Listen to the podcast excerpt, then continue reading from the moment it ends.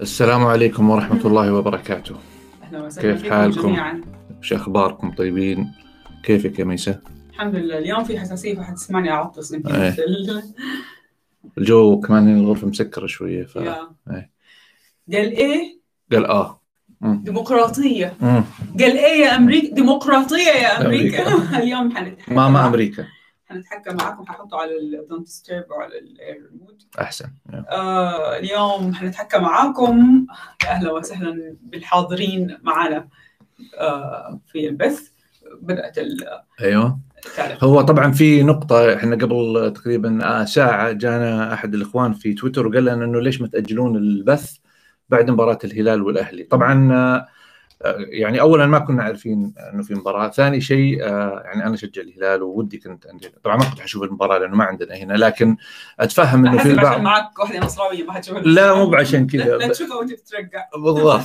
لا وش اللي بترقع بالضبط؟ قاعد انت لابسه هلالي اليوم بعدين، ما هو يعني في اسود مو في ابيض. طيب بس هي الفكره كانت انه احنا التزمنا، ملتزمين دائما مع يعني معاكم، وحريصين على انه يعني ما يكون في شيء يغير الجدول، وحنا اصلا مرتبين كمان حياتنا على هالاساس، عندنا التزامات قبل وبعد، فيعني كان صعب انه ناجل، لكن ان شاء الله اللي عاد ما مداي يشوفها لايف يشوفها يعني مسجله ان شاء الله. في تعليق بيقول الان تجري مباراه بين الاهلي والهلال لذلك ستفقد مشجعين الناديين في هذا البث ما عدا الاستاذ ياسر لم تمنعه الهلاليه من اقامه البث في الموعد، بس حنكسب المشجعين النصراويين والشبابيين والله انا اتوقع انه الجماهير الانديه الثانيه خصوصا الانديه يعني الكبيره تتابع مباراه زي الهلال ولا حتى لو ما هي، يعني هي في النهايه مباراه حلوه حتكون، اللي يحب الكوره يحب يشوف ال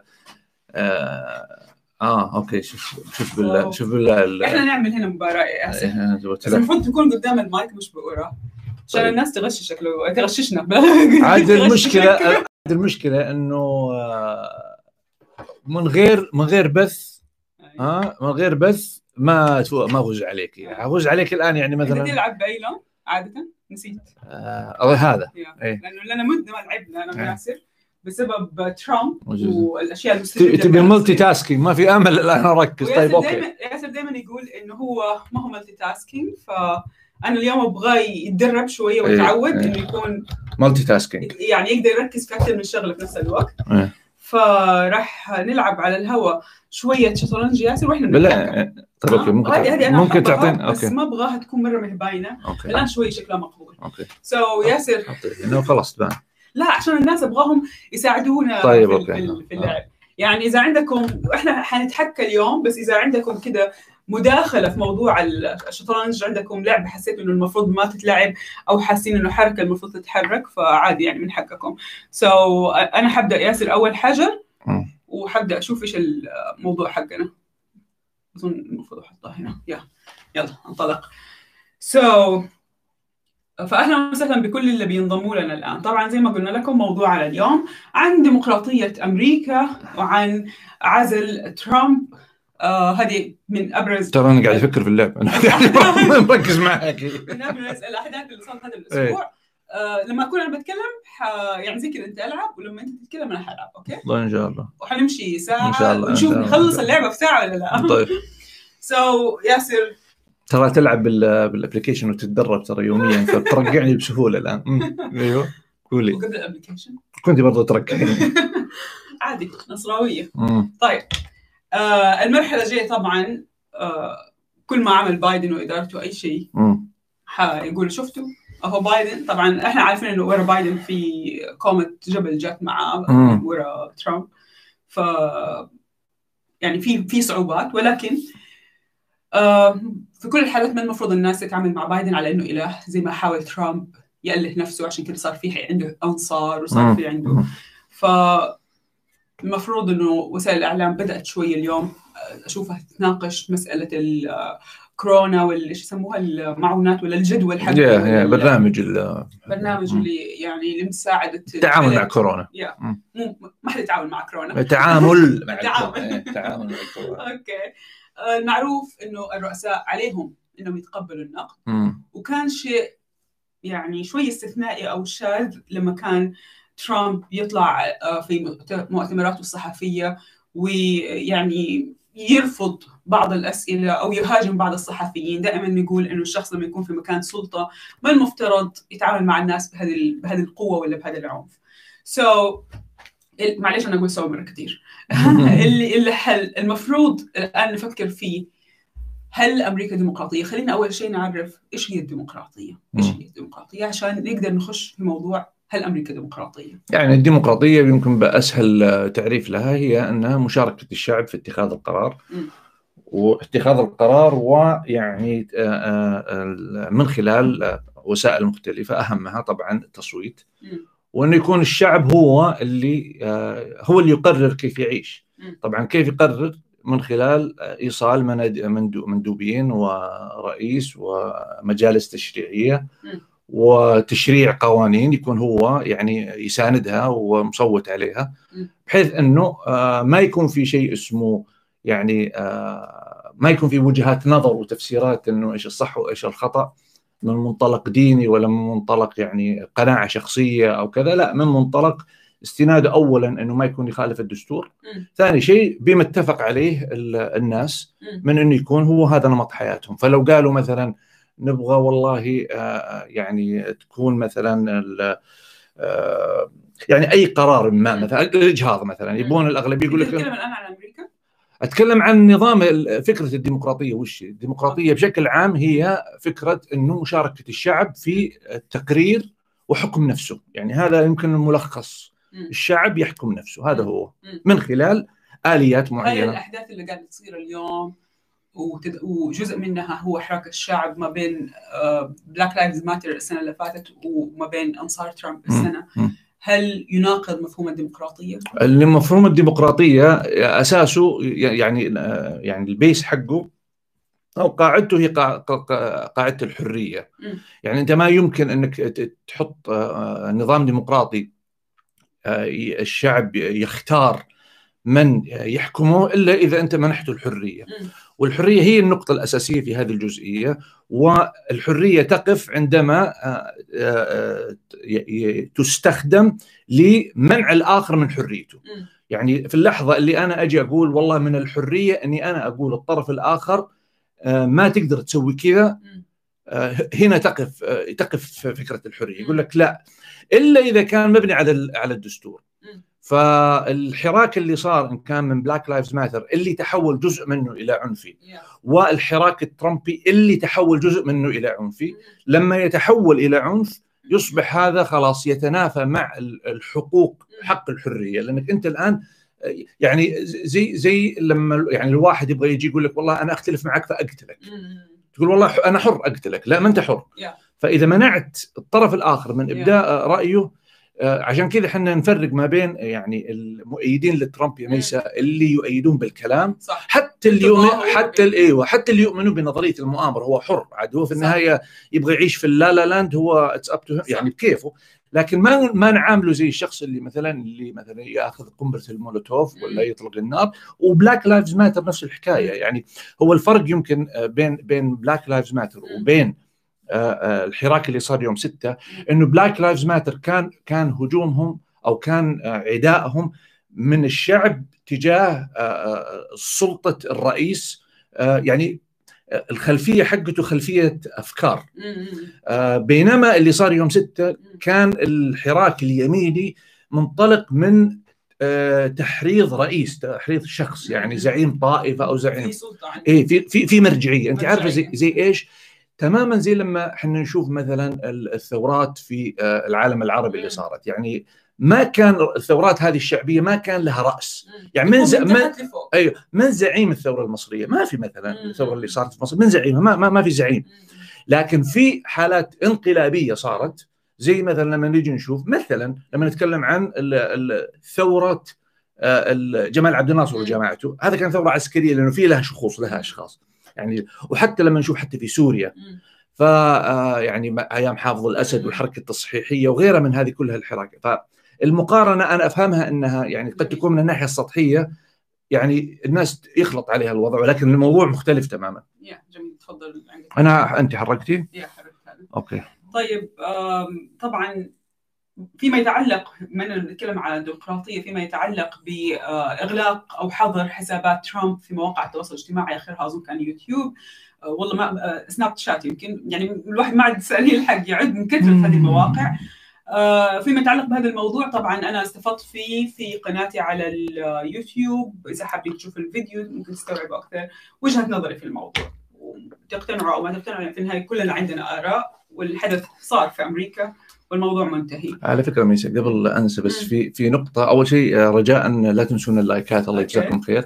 ثاني شيء أنا حقيقة في نقطة ودي أقولها، يعني بعد مراجعة يعني بعض الحلقات اللي بثيناها سابقا، أتمنى إنه إذا كان في أحد جاوبته في جواب سابق وكذا وشعر مني إنه والله في نوع من اللي يعني ضايقته على المستوى الشخصي مثلا، أو إني كان أسلوبي يمكن في شيء من ال يعني ربما يعني يشوف انه ما كان لائق او ما كان المفروض كذا، اول شيء ودي اني يعني اعتذر، اقول انه ما كنت اقصد انه اسئلك حقيقه. يعني هذا الامر مهم، لانه احيانا لما نكون بعيدين عن بعض وفي حمل النقاش، احيانا ممكن واحد يعني يطلع منه مثلا كلمه معينه او بودي لانجوج قد تفهم انه والله تقليلا من الطرف الاخر، ويمكن احيانا لا، يمكن لو انت قدامي كان ممكن تعاملت وكان حسيت انه ما كان هذا المقصود. الاشياء المكتوبه دائما تكون شويه جافه، فأحيانا ما تكون أنت عارف الشخص بيضحك ولا بيبكي ولا إيش بيقول. بالضبط. يعني فحبيت بس إن نوه، أنا متأكد حتى ميسي يمكن تشاركني الرأي، إنه ترانا يعني نسولف معاكم ونتكلم معاكم، وفي النهاية كلكم إنسان يعني نقدركم، وأي واحد يسأل حتى لو اختلف معنا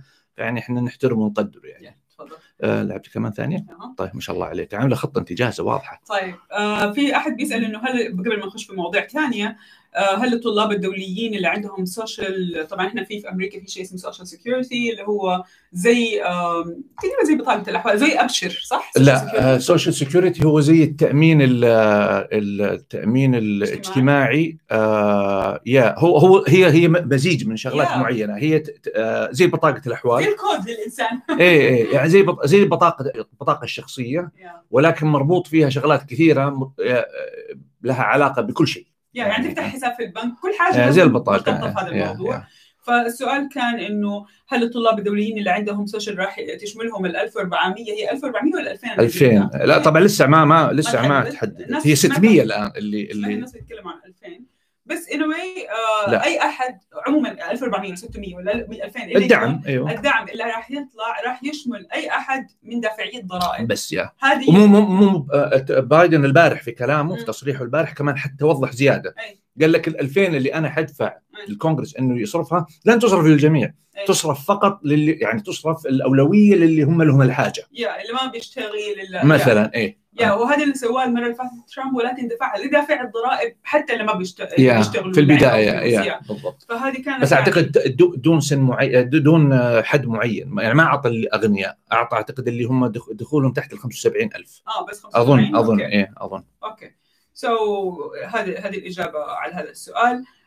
راح نكمل ياسر على موضوع الديمقراطية.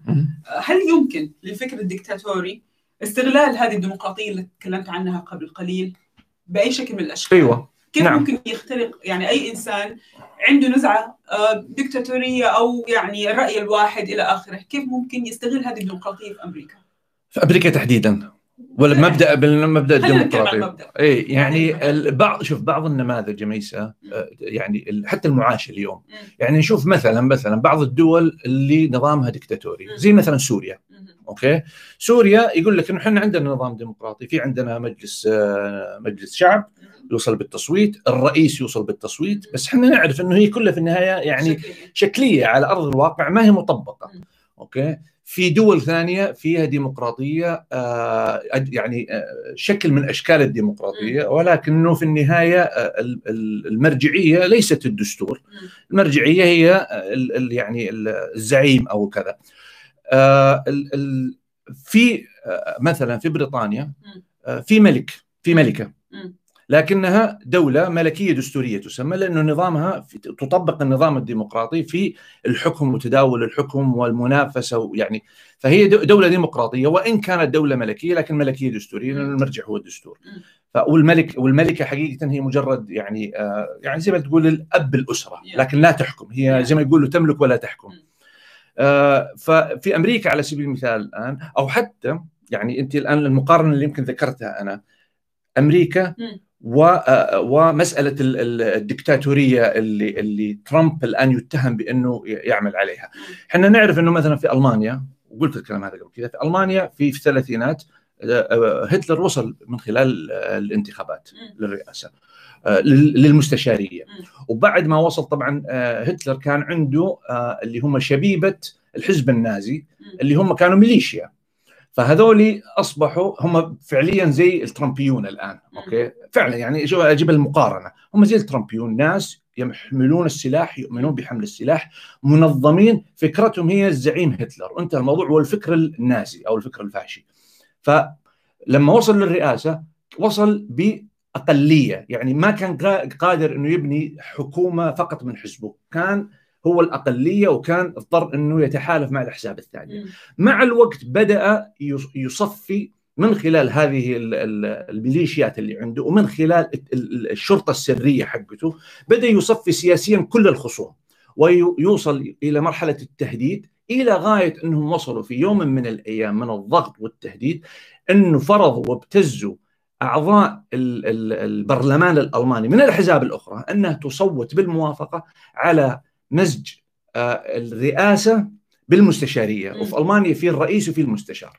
فلما غيروا في الدستور أنه يدمجونها في شخص واحد اللي هو هتلر، في هذه اللحظة هو ولد الدكتاتور اللي أصبح الآن كل شيء بيده، ما في توازن أو ما في توازن للسلطات الرئيسية اللي واحد يعني يضغط على الثاني. واصبح البرلمان سوري مع الوقت اصبح كله من حزب واحد، واصبح زيه زي الحزب الشيوعي اللي هو ديمقراطية الحزب الواحد.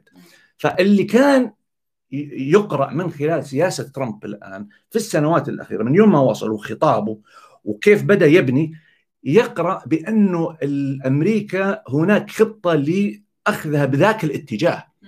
يعني مسألة أنه يرسل البلطجية حقينه للكونغرس عشان يفرضون على نائب الرئيس، ولاحظي أعضاء حزبه كلهم تم ابتزازهم في مجلس النواب، وصوتوا ضد عزله، أوكي؟ وصوتوا قبل كذا نفس الشيء ما يصير ضد القرارات في تثبيت المجمع الانتخابي، فكأنه هذا مسيطر عليهم بالكامل. الخطوة الأولى في الوصول إلى الحالة الهتلرية كانت هي أنك تسيطر بالكامل على حزبك، ومن ثم تبدأ في ابتزاز الحزب الآخر. أوكي؟ فهذه المقارنة أنا حبيت أوضحها، لأنه الديمقراطية الضعيفة زي اللي كانت في ألمانيا يعني تم الاستفادة منها وحولت إلى دكتاتورية. اللي صار في أمريكا اليوم، وقلتها البارح أنا يمكن في البودكاست، هي عملية إثبات العكس، لأنه من تغلب في النهاية كانت الديمقراطية، تغلبت على نزاعات رئيس يريد أن يصبح دكتاتور. يعني مع الملبدة البعيد كان يبغى يصبح دكتاتور، إذا ما هو فهو جناحه، يبغى يحول البلاد إلى جناح يميني بالكامل. جميل، تفضل أرحب. هاخد بعض الأسئلة قبل ما نخش على موضوع العزل. شفت إنه كان في محاولة اغتيال لنانسي ومسكوا شخصين معهم بندقية ومسدس، هل ثبت ذلك فعلا؟ وهل ما تم القبض عليهم؟ ممن اقتحم الكونغرس سيكون ترامب مسؤول عن ذلك وسيحاكم. تقريبا اللي دخلوا عشان يستهدفوا نانسي، وفي ناس كانوا بيهتفوا لاستهداف بنس الجمهوري نائب الرئيس، فهل تقريبا شبه مثبت الأمور هذه، ولكن التحقيقات ما زالت شغالة. وهل حيكون ترامب مسؤول عن ذلك وسيحاكم؟ الآن المحاكمة اللي قاعدة تصير في الكونغرس هي تقريبا الإجابة على هذا السؤال، صح؟ يعني مسؤولية ترامب بعد المحاكمة راح تثبت أو تنفى، وربما بعد ما يخرج من الرئاسة ممكن تكون في محاكمات تانية أو شيء، صح؟ أوكي. بعد العزل هل ممكن تكون في طبعا العزل؟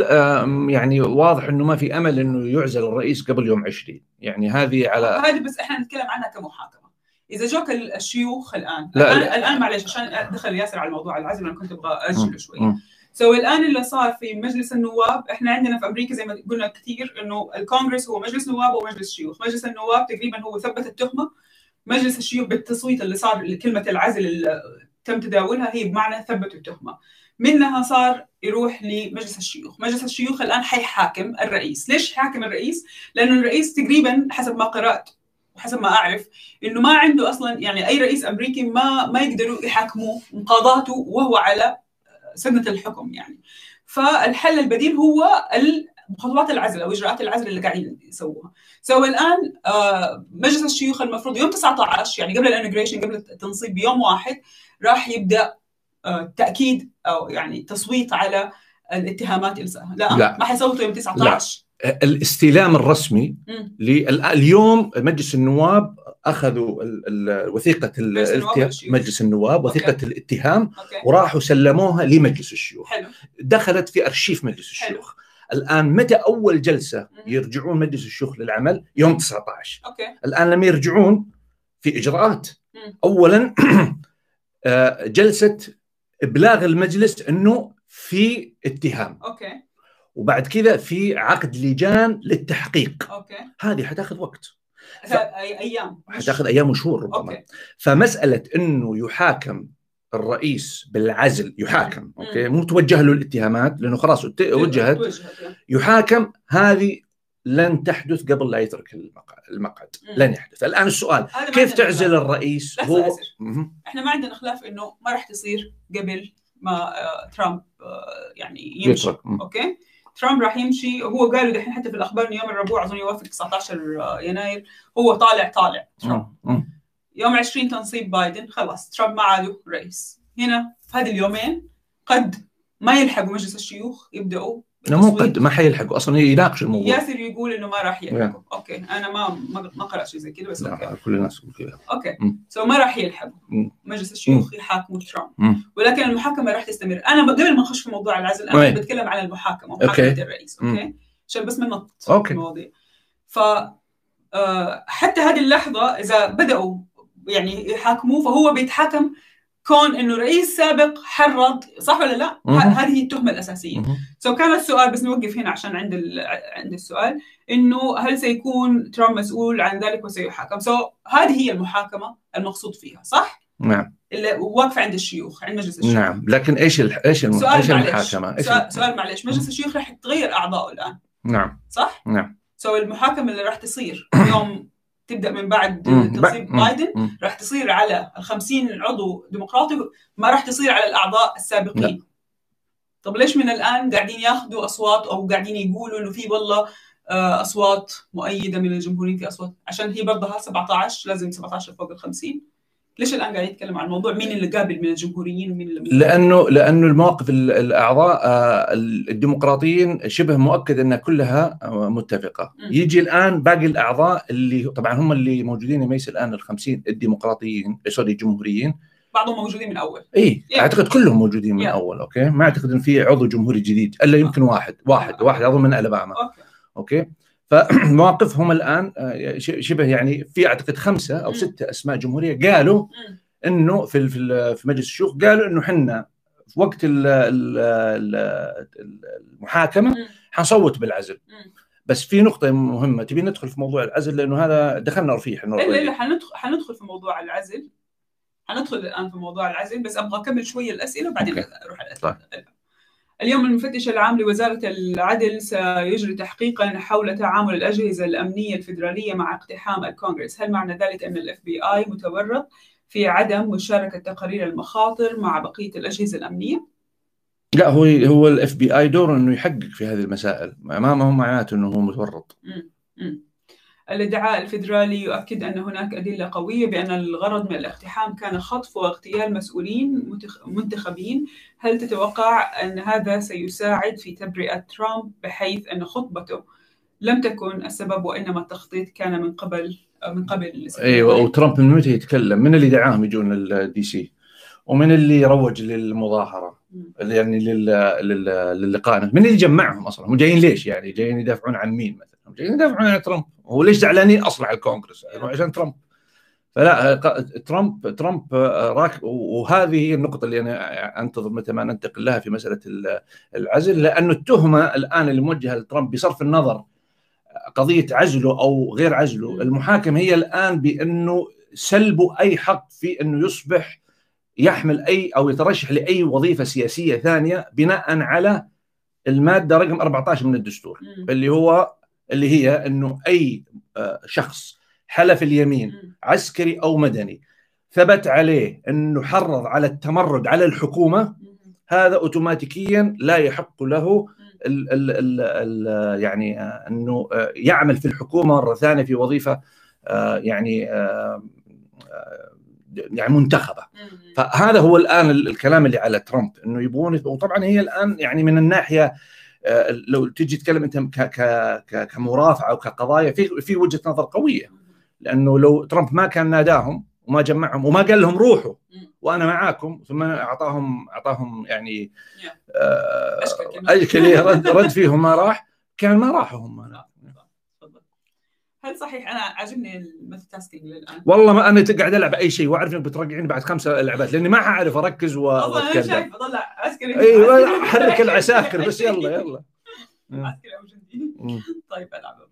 هل صحيح كشف الكاميرات تحريض عضو حركه انتيفا؟ ما طلعت واحده منهم. اوكي وش بها؟ اوكي يعني ما منها فائده اصلا. لا هي صح.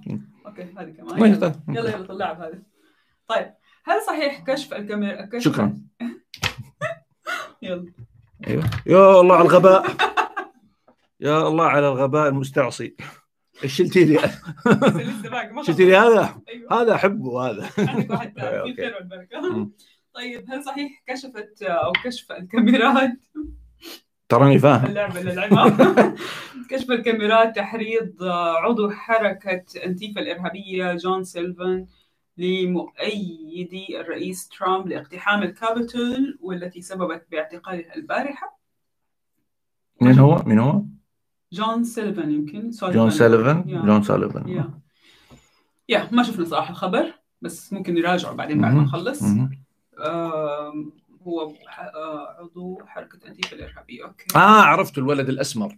لا هذاك علي ألكسندر يصدق حق. لا هذا اظن قصده، اظن يمكن قصده هو هذا اللي حق انتيفا اللي قالوا انه دخل. يعني طيب عندي سؤال لياسر، للاستاذ ياسر الكاتب عشان ما اكون يعني هل تتابع دكتور عدنان ابراهيم ودكتور جاسم سلطان؟ واذا ما تتابعهم انصحك بمتابعتهم بامانه. من عدنان ابراهيم يقول لا والله، شوف انا الدكتور عدنان اعرف الاثنين يعني اللي انت ذكرتهم، والدكتور عدنان ابراهيم صراحه انا من زمان بس شخصيا يعني سمعت لهم كذا كم من تصريح يعني او كم من تعليق او كم من راي يعني استغربته، يعني ما ادري، حسيت انه يعني اما انه هذا راي في نوع من الشعبويه، انه يبغى يعني انه يعني ماشي مع توجه مثلا معين من جماهيره او كذا.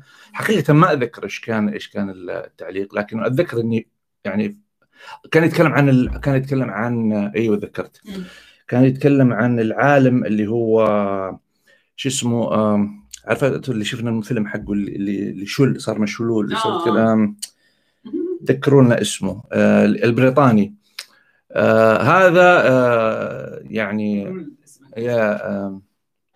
نسيت اسمه. مو هوبكن ستيفن هوكينز. لانه حضرته بالجامعه. ستيفن هوكينز اتذكر وقتها كان قال انه يعني ستيفن هوكينز وقتها قال انه ستيفن هوكينز يعني هذا يعني بمعنى انه مجنون واهبل، عشان طبعا ستيفن هوكينز عنده موقف من قضيه الخلق والاله وكذا يعني. فيعني استغربت انه اللي تقول عليهم يعني اهبل ولا كذا، وطبعا يعني ما تتفق معاه على النتيجه انه هو مجنون. فما اتفقت انت معه فمن بعدها حسيت انه يعني اللي منطقه بهالاتجاه هذا، احس انه يعني اوكي اذا اسمع له، اذا في كلمه جيده او كذا ممكن، بس اني اسعى له ما اعتقد. عضوة الكونغرس المنتخب عن ولاية جورجيا تنوي تقديم عريضة لعزل الرئيس المنتخب بايدن، صحيح قرأت الموضوع، وهي أظن منتخبة حديثا، يوم 21 ناوية الأخت تقدم في عزل. متى تتوقع سيتخلص الحزب الجمهوري من الأعضاء الترامبيين أمثالها؟ وهل عزل ترامب سينهي تواجدهم في الحزب؟ هي منتخبة فما أتوقع أنه يعني عندها دحين 2 سنين إذا هي من الجدد، فما اعتقد انها راح يعني يتخلصوا منها بهذه السهوله او من غيرها، وانها هي منتخبه يعني في فئه من المجتمع تبغاها. يمكن اذا تعدلت الامور او مشيت في منحى مختلف، يمكن راح يبداوا الناس يغيروا رايهم في التصويت لشخصيات زي زيها. سمعت الخبر ولا ما؟ لا والله. ترامب مؤثر بلا شك ويتبع الملايين من الأنصار، لكن ماذا عن إغلاق عشرات الحسابات من أتباعه؟ ألا يعتبر ذلك مساس بحرية التعبير؟ قلت لكم إنه عملت فيديو عن فكرة إغلاق الحسابات في السوشيال ميديا. عندك أي إضافة أنت غير اللي أنا قلته في الفيديو؟ ما أعتقد إنه يعني هو عموما هذا الموضوع جدلي يعني. أوكي، وموضوع حرية التعبير نرجع نقول هذه الحسابات اللي أغلقت أغلقت لأنها قالت إنه والله ترامب هو الرئيس، ولا أغلقت لأنها حرضت على العنف ودعت للعنف؟ وطبعا هذا الكلام ينطبق عليهم وعلى غيرهم، يعني إن كان على اليمين وعلى اليسار. فيعني ما بنقول إنه والله إذا كان في أصوات على الطرف الآخر تقول نفس الكلام وتدعو للقتل وللعنف، هذه طبعا لابد أنها توقف، زي ما سووا مع عشرات الآلاف من الحسابات اللي هي حقت داعش والجماعة اللي زي هذولي. فيعني حرية التعبير مسألة ترى يعني ألخصها بجملة بسيطة، حرية التعبير اللي يكفلها النظام الأمريكي اللي هو التعديل الأول يتكلم عن الحد إيقاف، يعني منع الحكومة، أي الحكومة إن كانت فيدرالية أو محلية، من فرض رقابة ومنع التعبير على الناس. السوشيال ميديا زيها زي أي صحيفة أو أي مؤسسة إعلامية لها الحق أنها تقول والله اللي يختلف مع رأيي أنا ما أنشر له مقال، واللي يتفق مع رأيي أنا أنشر له مقال. أوكي، هذا لا يعني أنه ما في حرية التعبير مع خصوصية. لا بس أنا أقول لك أنا أخذها على مسألة يعني إذا كان نتكلم على موقف المتطرف، هو من حقه أنه ما ينشر. هل الآن لما تجي أنت الآن تبغى تنشر مقال في الواشنطن بوست مثلا تنتقد، خلينا نقول الليبرالية مثلا، مع أنه موجود، لكن موقف صحيفة الواشنطن بوست تتبناه، وتجي صحيفة البوست تجي تقول لك والله واشنطن بوست تقول لك والله ما أبغى أنشر مقالك، تجي تقول له وين حرية التعبير؟ لا مو كذا. لكن لو جيت أنت نشرت مقال وجت قالت لي الصحيفة والله ما نقدر ننشر المقال لأن الحكومة قالت لنا ما ننشر هذا المقال، هنا يصير أنت تعترض، بس مش على الصحيفة، تعترض على الحكومة، لأنه مو من حق الحكومة أنها تفرض عليك رقابة. فاللي يخلط في حرية التعبير بين قرار مؤسسة إعلامية، مع أنه السوشيال ميديا ليست مؤسسة إعلامية، النظام ينطبق عليها آخر، لكن لنفرض أنه حطيناه ضمن المؤسسة الإعلامية، وتقول ها وين حرية التعبير؟ أنت ما أنت فاهم أصلا وش مبدأ حرية التعبير في الدستور الأمريكي. فيعني هذه هي حرية الدستور، يمنع الحكومة ولا يمنع المؤسسات الخاصة أنها تنشر اللي تبغى. طيب. مقطع لأعضاء الكونغرس يوم 6 يناير تم توزيع كمامات لهم ولكن امتنعوا عن ارتدائها، هل سيكون القانون الإجباري الذي سيصدر من بايدن ينطبق على الكونغرس أم أن قراراته لا تنطبق عليهم بسبب الفصل بين السلطات؟ أنا شفت يوم مجلس النواب يوم طلعوا يدافعوا ويؤيدوا إلى آخره، كان الكل تقريبا لابس جوا القاعة، لأنها فرضتها نانسي بيلوسي، لكن في الأروقة ما كانوا لابسين. فهو يبدو هو يعني السؤال هل ممكن تفرض؟ يبدو إنه راح ينطبق عليهم حتى في الأروقة مع هو الآن في قرار وصار في عليه جدل كبير في مسألة شغلتين، مسألة التفتيش في دخول المبنى والميتال ديتكتور، هذا اللي هو حقة الأسلحة أو حقة الحديد، لأنه نانسي بيلوسي حط قانون الآن يمنع على أعضاء أنه يدخلوا، أعضاء الكونغرس أنه يدخلوا للمبنى بأسلحتهم. أوكي، والمخالفة الأولى أعتقد $5,000، المخالفة الثانية $10,000، يعني كررها ثالث مرة، أعتقد فيها مساءلة في لجنة الأنظمة في الكونغرس، فعلى أساس أنه يبون وطبعا الجماعة حقين اليمين يقول لك لا، من حقنا التعديل الثاني نحمل سلاحي. فالآن في هذه الجدلية في مسألة، يعني تخيل في مسألة الآن حمل السلاح يا ميسة، فما بالك بموضوع موضوع الكمامة. صحيح. لعبت لعبة وغيرت، لاحظت مش قلت لا الناس قبل السزقة علي. صح، معك حق يا ياسر. طيب زعيم الأقلية، شوف الحركة الدولية هذه، بس أنا عارف إني حروح في الرجلين. طبعا لا لحظة، هونت هذا الصغير يا أخي اللي على الانتحار هذا. ما أنا شفتك. لا الذكاء حقي قوي أنا. زعيم الأقلية الجمهوري مكارثي غير واضح بعد الاقتحام من جهة بايدن ترامب، سواء في المكالمة المسربة أو في العلن، وبذلك خسر الترامبيين. ومن جهة أخرى لم يصوت مع عزل ترامب وبذلك خسر المعتدلين. فماذا يريد؟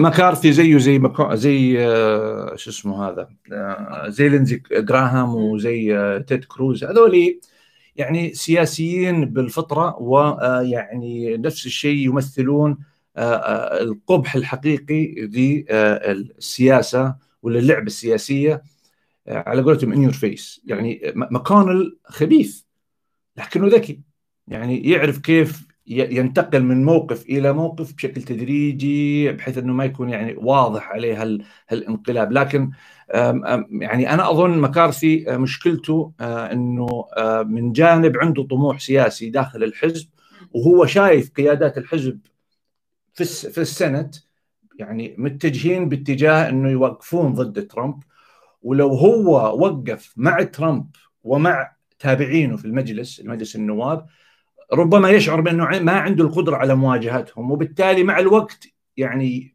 ينفى ويحجم ويفقد طموحه أنه ربما ينتقل من مجلس النواب ويصبح سنتر أو شيء من هالقبيل. ف يعني واحد زي مكارثي يعني أنا أشوفه النسخة المهذبة سياسيا رغم الوقاحة من واحد زي لينزي جراهام، اللي ما عنده مشكلة يقلب بين يوم وليلة بلحظة. يعني الآن مع بالمناسبة هذا ترامب، يعني فلسفة ترامب فلسفة اللامبادئ وفلسفة المصلحة الشخصية، وانت الموضوع أنا وبعدي الطوفان. طيب نرجع لموضوع العزل. احنا تكلمنا الآن عن فكرة العزل. تقدر تلعب لو ممكن تلعب لعبة كده. تكلمنا الآن عن فكرة العزل، عن الإجراءات اللي فين حتروح. البعض في تويتر مصر إنه لا تستخدم كلمة عزل على الجميع، يعني مش على أحد معين. استخدم كلمة محاكمة، اتهامات إلى آخره، ولكن في النهاية هي الكلمة المفهومة. زي لما كنا نقول، قلت لكم الأسبوع الفات، نقول كونغرس بس يقصد الكابيتول. بس معليش وش النقطة؟ إنه لا تستخدم كلمة عزل ليش؟ أي يمكن ما نحتاج الموضوع، ما تناقشنا فيه. إنه في ناس تقول كلمة عزل كلمة ضيقة أو مختلفة أو غير صحيحة، لأنه حتى لو لاحظت بعض الصحفيين العرب كانوا يستخدموا كلمة تم عزل ترامب بعد ما صوتوا مجلس النواب، فالبعض بيستخدم كلمة عزل شوية بطريقة مو صحيحة. فالناس مصرين يقولوا لا، المفروض تقولوا تم توجيه الاتهامات وبعدين تمت محاكمته لما يصير العزل التام. فهي خطوة من إجراءات. يعني هو مجلس النواب، هو لما الواحد يتخيل ايش قاعد يصير في في في الكونغرس يتخيل. انا دائما احاول اجيب هذا التوصيف. تخيل الادعاء العام يجمع أدلة ليرفع ليثبت فيها توجيه تهمة لشخص ما، وبعدين عندك محكمة فيها محلفين وفيها قضاة يتداولون ويستمعون للأدلة ويصدرون الحكم. فالمجلس الشيوخ لا يصدر حكم العزل ما لم تقدم له أدلة إثبات. من اللي يجمع أدلة الإثبات ويتفق على أنه هذه هي الأدلة؟ هو مجلس النواب. اللي صار الآن هو التصويت على الموافقة على توجيه أدلة الإثبات، أنه الأدلة اللي عندكم أنتم الآن يا مجلس النواب تستحق أن تقدم كدليل إثبات يستهدف العزل. على قولتهم they make the case، يعني يعملوا القضية، يبنوا القضية. هي فعليا كلها الهدف منها العزل، لكن زي ما أنت قلت هي إجراءات. جميل. فالآن ياسر احنا تكلمنا على أنه عندنا الوقت صار ضيق على مجلس الشيوخ، فالموضوع راح يرحل حتى بعد ما يصير بايدن رئيس. إيش قراءتك لهذه الخطوات من العزل الاستثنائية والنادر؟ طبعا ترامب صار استثنائي لأنه هو أول رئيس أمريكي في تاريخ أمريكا يعني اتهم أو توجه له تهمة العزل. نعم لمرتين، وفي رئاسته الأولى كمان. فلفين رايح؟ هل تتوقع راح تنجح المحاكمة من مجلس الشيوخ وراح يدينوا ترامب وراح؟ والله شوفي، هذا أعتقد هو السؤال، أهم سؤال الآن يتم تداوله في يعني في الأوساط السياسية في أمريكا، ومن الصعب جدا أنك تقولي حيصير ولا ما حيصير لاعتبارات تقنية واعتبارات سياسية. والله نسيت وش لعبت. طيب أوكي كمل معلش. الاعتبارات ايش النجاسه هذه؟ ما على الهواء ما نقول. اسف لا. ايش طيب انا احكي ايش اتصرف؟ هذا حتحكي لي انت. ايوه والله ورطه الحين ما اعرف اركز. لا هذا اعرف. لا ما حاكل لك ولا تخاف، لانك انت حاطط هذا الحمايه فما حقدر. اي ما حتاكلي لي هذا وبعدين تكملين. كيف حاكل يعني؟ اذا انا اكلت لك هذا ما يقدر ياكل هذا، هذا ياكل هذا، واذا قلت لك ايوه صح اطمن وجاوب على السؤال معك. ايش كان السؤال؟ انا لقمتيني في الحركه، عملتي لي صدمه نفسيه. ايش كانت الحركه؟ ايش كانت كان السؤال انه هل الاجراءات اوكي شوفي اولا الان وش اللي التهم اللي حتصير بعد ما يمسك بايدن ويبدا الكونغرس في التداول. في الآن فقهاء دستوريون يقولون أنه ما يمكن أنك طبعا عزل الرئيس كعزل لا يعني شيء لأنه الرئيس ما عاد هو رئيس. طيب كيف نستفيد من المحاكمة هذه؟ هم يقول لك لا، أنت تحاكمه بالتهمة الأساسية اللي هي التحريض على العنف التحريض على التمرد على الدولة على الحكومة. أوكي، وإذا ثبتت هذه اللي هو استناد المادة 14 من التعديل 14، هذا يعني باي ديفولت أو أوتوماتيكيا بأن الرئيس أصبح لا يحق له الترشح مستقبلا لأي وظيفة رئيس أو حتى رئيس بلدية. لأي وظيفة إيش؟ أي وظيفة حكومية. أوكي. لا ما يقدر يكمل بزنس مان، ما عاد يقدر يدخل المعترك السياسي. فبصرف النظر هل ولكن لا يمكن أنك توجه له تهمة التمرد. أوكي، إلا إذا جبتيها من خلال القضية اللي رفعت اللي هي قضية العزل. أوكي، فهي فعليا أنت وإن كان لا تعزل رئيس اوريدي ما هو موجود، ولكنه لو ثبتت العقاب، خلينا نقول العقاب ليس العزل، العقاب هو منعه من الترشح مرة ثانية. فهذه هي العملية الآن عشان ينجح هذا الموضوع. حاليا المجلس الشيوخ في 50 عضو ديمقراطي و50 عضو جمهوري، ورئيس مجلس الشيوخ هي نائبة الرئيس اللي هي الديمقراطية، فأصبح فعليا 51 صوت مقابل 50. لكن لا تستطيع أن تعزل رئيس إلا من خلال 67 صوت اللي هو الثلثين. لكن في مسألة تقنية مهمة يا ميسة هنا، أنه إذا ثبت العزل بال67 في تصويت ثاني على البند ال14 هذا اللي هو ما يحق له أنه يمسك وظيفة ثانية، هذا ما يحتاج الثلثين، هذا يحتاج 50+1. فهو تصويتين، التصويت الاول 50+1 يعني ديمقراطيين زائد ايوه بالاغلبيه 50+1. اوكي، اللي هي الاغلبيه البسيطه. فالتهمه الاولى اللي سيقاضى عليها ترامب الان هو العزل، واذا عزل ب67 اللي هو الثلثين، لازم الثلثين من الاصوات، فهذا يعني انه الديمقراطيين عشان يعزلون ترامب اللي اوريدي هو تارك يحتاجون 17 صوت من الجمهوريين. حاليا في 6 أو 7 أصوات أعلنت أنها بتصوت، بس باقي لسه 10.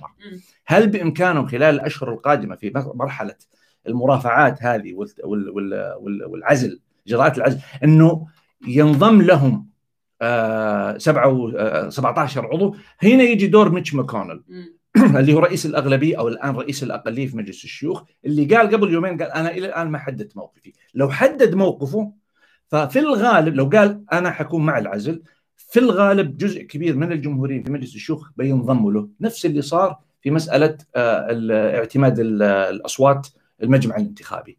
هو اللي حدد موقف الحزب من التصويت على المجمع الانتخابي في مجلس الشيوخ، وهو فعليا اللي كان الضمانة، هو ونائب الرئيس اثنينهم جمهوريين، في أنه ترامب يفشل، يعني ما ينجح في محاولة الانقلاب على الصوت المجمع الانتخابي. فهذه هي الجزئية الرئيسية الآن.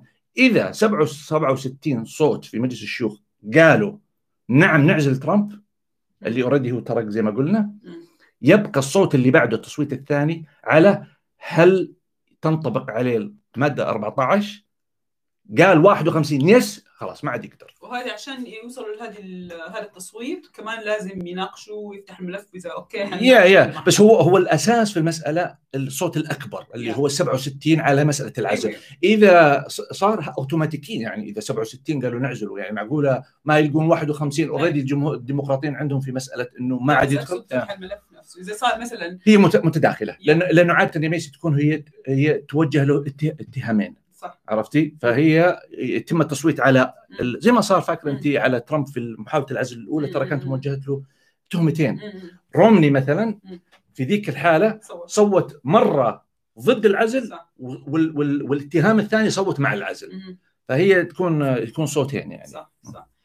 طبعا البعض لايكس بليز لايكس. البعض اتوقع، ومرحبا بكل اللي بينضموا لنا الان، البعض اتوقع انه ترامب راح يلاقي ثغره وهو غاضب في موضوع الانتخابات، وكلنا كانت عيوننا انه هاي يوم 6 يناير ايش المفاجاه اللي حيقدمها جوليا شو اسمه هذا، رودي جولياني ما بيطلع معي الاسم عشانه ايطالي، روديو سو كلنا كنا نتساءل هل عنده ثغره هل لا. ولكن خليني اسالك، ايش ممكن نستفيد او نفهم من الاحداث اللي قاعده تصير، الاحداث الراهنه وقوه الدستور؟ يعني احنا تكلمنا في البدايه عن الديمقراطيه، تكلمنا الان عن العزل، ابغى اعرف انا هل فعلا فكره انه والله الدستور في امريكا، تكلمت حتى عن المانيا وكيف الدول غيرها يعني تعلمت من هذا الخطا اللي صار في الاربعينات ولا متى هو الثلاثينات. ف ايش اللي ممكن الانسان يفهمه من الاحداث المعاصره اللي هو عايشها الان؟ هل فعلا مثلا انا واحده من الاشياء اللي مره لفتت نظري، وانا صراحه حدث الكونغرس كان من الاحداث المره مهمه في حياتي انه حضرتها في يوم من الايام، انه فجاه كنت تتابع لحظه بلحظه، ولكن لفت نظري جدا انه كيف المجلس باعمارهم المتقدمه، يمكن قلتها الاسبوع الماضي، كيف انهم اصروا لاخر لحظه، ما خرجوا الا هم مخلصين مساله المسابقه على الانتخابات. فايش في اشياء كده حسيت انه نعم هذه مهما كانت فيها ثغرات برضو الدستور قدر يغطي عليها أو قدر يسيرها بالمسار الصحيح. أوكي، طبعا نحط في بالنا إنه الدستور يا ميسا في الدستور المكتوب، وفي بعدين في الأنظمة اللي تصبح جزء من القوانين اللي تكون مبنية على قرارات من المحاكم.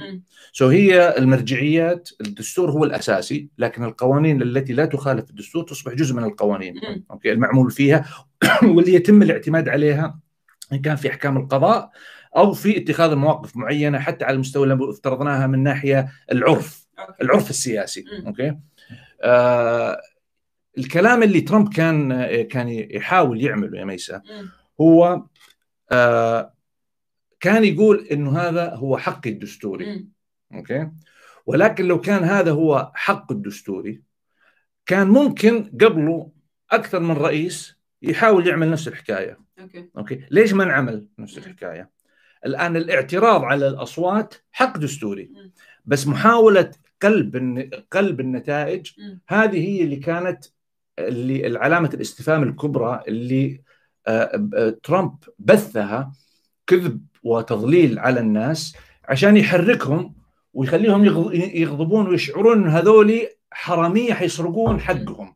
هو مو بحقهم ولا شيء، هم خسروا فير اند سكوير زي ما يقولوا. انا دائما يعني اتكلم في هالمنطق هذا، اذا كان النظام سرق الانتخابات، لماذا لم يسرق الانتخابات في 2016 مع هيلاري مثلا؟ لماذا بوش، لماذا غور تنازل واعترف بالهزيمة مع أنه الفرق بينه وبين بوش كان 500-600 صوت، كان ممكن يعابط ويستمر.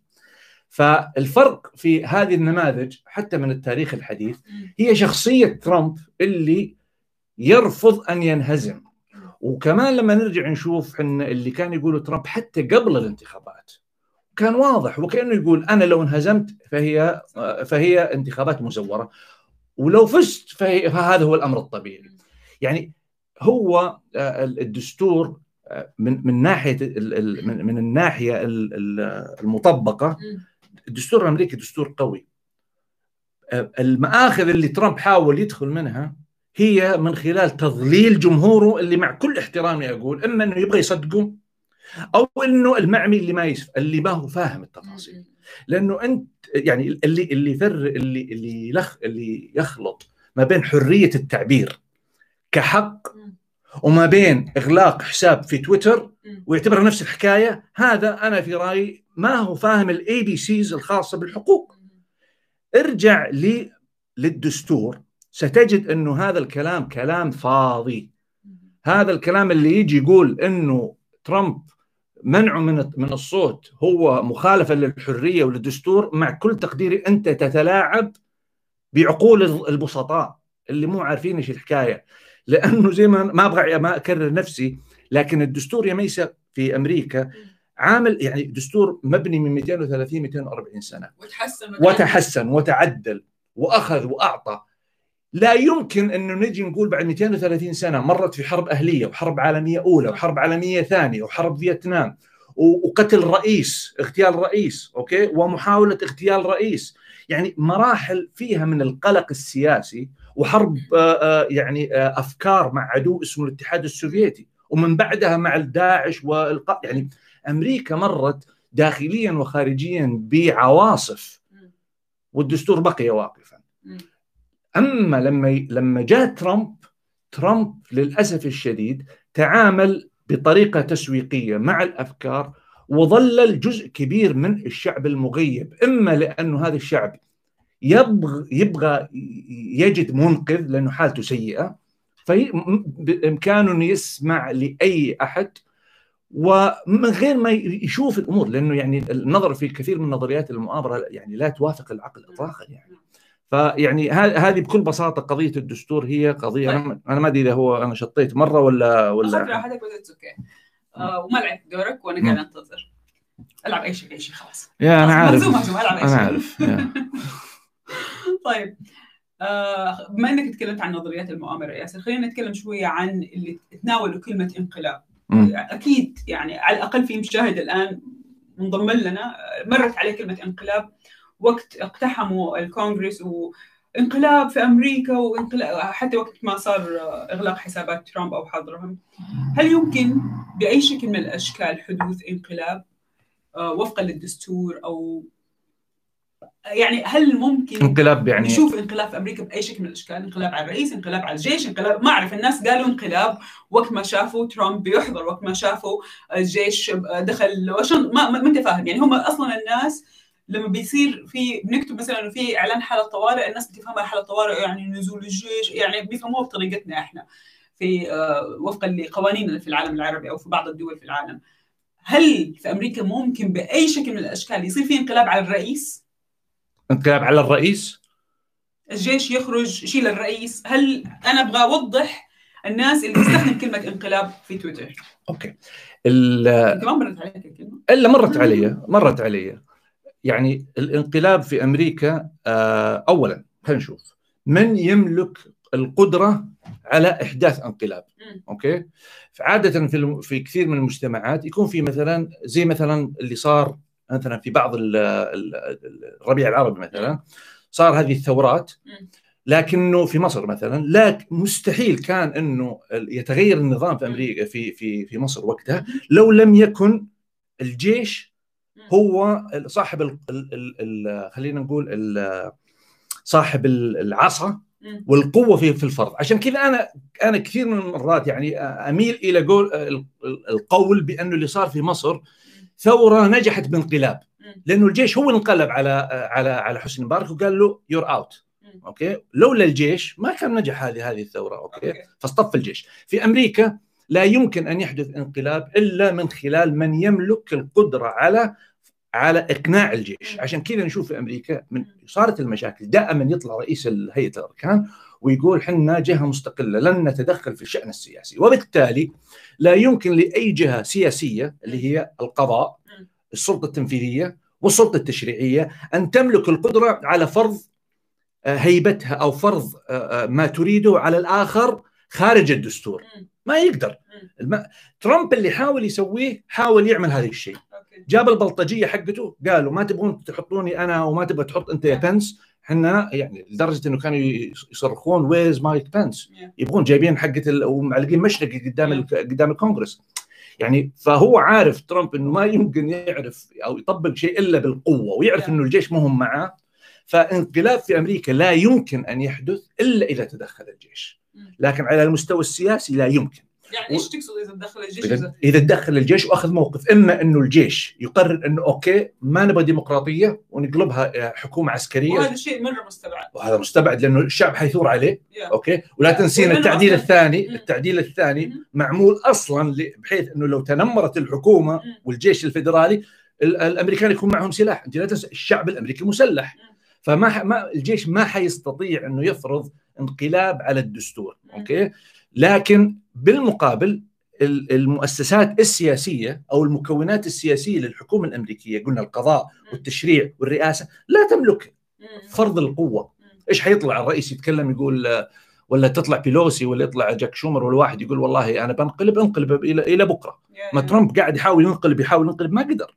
يعني كل الخطوات اللي يحاول يعملها ترامب هي محاولات للانقلاب على الدستور، يعني بعيدا عن الانقلاب كنظام سياسي، يعني تغيير التكوين السياسي يا ميسا، انه ما عاد يصير في كونغرس. في اسئله حلوه كنت جت على موضوع الانقلاب، لايكات بليز رجاء. في احد بيقول في امريكا لا يمكن حدوث انقلاب لان مناطق القوه والسياده متوزعه حسب الدستور، صحح لي يقول.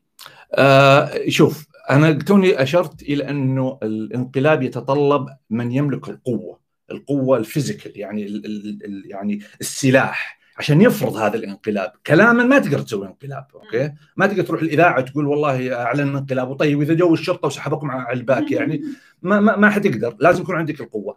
فامريكا التعديل الثاني اللي يعطي الحق للشعب في الاقتناء وحمل السلاح خلق حاله بأن الحكومه الفيدراليه او الحكومه المحليه لها قواتها اللي مواليه لها واللي تدافع عنها، ضف على ذلك انه الشعب مسلح، فحتى لو حاول الجيش، وهذا امر طبعا شبه مستحيل يعني الا اذا وصل رئيس هيئه اركان دكتاتور وخلق ولاء داخل المؤسسه العسكريه، وهذا طبعا صعب جدا لانه يعني شو تقول، اسمع نطبق انقلاب، نسوي انقلاب، او إذا اول ما يقول بنسوي انقلاب يروحون اللي تحته على طول يشتكون ويجيبون الاف بي اي ولا الشرطه العسكريه ويسحبوه ويحققوا معه. فلا، القضيه مش يعني ميزه النظام في امريكا انه خلينا نقول كل واحد يراقب الثاني. كونك انك مديري لا يعني انك انت تفرض علي اللي انت تبغاه، ما تقدر، لان انا بامكاني بكل بساطه يعني يعني اشتكيك اذا شعرت وحسيت انه في تجاوز لصلاحياتك أو مخالفة للنظام. فالجميع يتعامل مع الآخر من هالمنطلقات، نشوفها حتى هنا يعني في المؤسسات في العمل. لما أنت تتعامل مع موظف عندك، سكرتير، محاسب، إيش مكان، ما تقدر تتعامل معاه إنك تنافق عليه يروح يشتكيك بكرة في الشرطة، يقول أثر فيني نفسيا وحطمني وحسيت نفسي كذا، أنا أبغى تعويض. كل واحد ماشي على الصراط المستقيم ويتعامل بحرفية قدر المستطاع. طيب نظام، انا بتكلم طبعا هتلعب، بس كمان جاوبنا على هذا السؤال، ليش ما تكون مؤامره ديمقراطيه مثل انقلاب تركيا الفاشل عشان يعزلوا ترامب؟ يعني شوف، اولا انت تنطلق بانه اللي صار في تركيا مؤامره، يعني انت الان، انا ما اقول لك انها ما هي مؤامره او ما هي لكن انت هذه فرضيه تنطلق منها، انا ما اتفق اساسا بانه هذه الفرضيه مسلم فيها، اوكي؟ الان هل ممكن تصير زي ما صارت في أحداث سابقة في التاريخ؟ ممكن. في أمريكا لا يمكن أنك تقارن نظام نظام أمريكا بالنظام في تركيا، لسبب بسيط، لأنه في تركيا الواجهة واجهة ديمقراطية، ولكن في الحقيقة الصلب حق تركيا هي دولة يحكمها الجيش. الآن عبر السنوات يجي رئيس أقوى من الثاني، بس أردوغان لا يمكن أن يكون هذا الرئيس القوي من خلال صوت الشعب، هو عنده الباك اب حق الجيش. حتى لو الجيش حاول أنه ينقلب أو يعمل نوع من الانقلاب، طب هو في النهاية من اللي أنجح أو من اللي أفشل الانقلاب هو الجيش نفسه. فبالتالي قضية أنه تكون مسرحية، هذا سيناريو في نظرية مؤامرة قد يكون صحيح، ما أدري، ولكن بالمقابل لا يمكن أنك تتعامل مع تركيا، النظام السياسي في تركيا، بنفس المنهج اللي تتعامل فيه مع النظام السياسي في أمريكا، لأنه النظام السياسي في أمريكا الجيش ليس له علاقة بالداخل. في تركيا لا، تاريخيا تركيا الجيش هو اللي يتحكم بالداخل، ويبقى يعني الرئيس يقوى ويكون عنده شوية عضلات ويأخذ ويعطي، لكن في نهاية المطاف الجيش هو اللي مضبط الوضع داخل يعني هو القوة الحقيقية.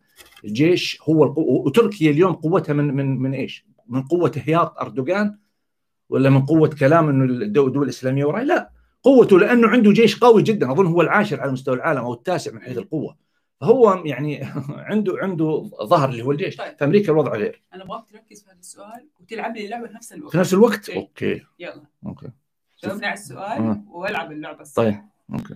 ما هي الإجراءات المتبعة فيما لو قرر الحزب الجمهوري التخلص من ترامب وطرده؟ لعبت؟ لا حسبت. هم الآن شغالين على محاولة إيش الكلمة اللي استخدمها؟ عزلوا ولا إيش؟ طردوا. يقدرون يعني التخلص منه. إيه هو الآن داخل الحزب يعملون على التخلص منه، لكن السؤال ما يمكن التخلص منه إلا إذا كان عندك باك أب داخل الحزب من أصوات to vote him out يعني. فحاليا لا زال ترامب عنده شعبية داخل الحزب عددا تعطي له نوع من البفر، أو بالعكس حتى تعطي له نوع من الباك أب والقوة داخل الحزب إنه أنا المسيطر على الحزب.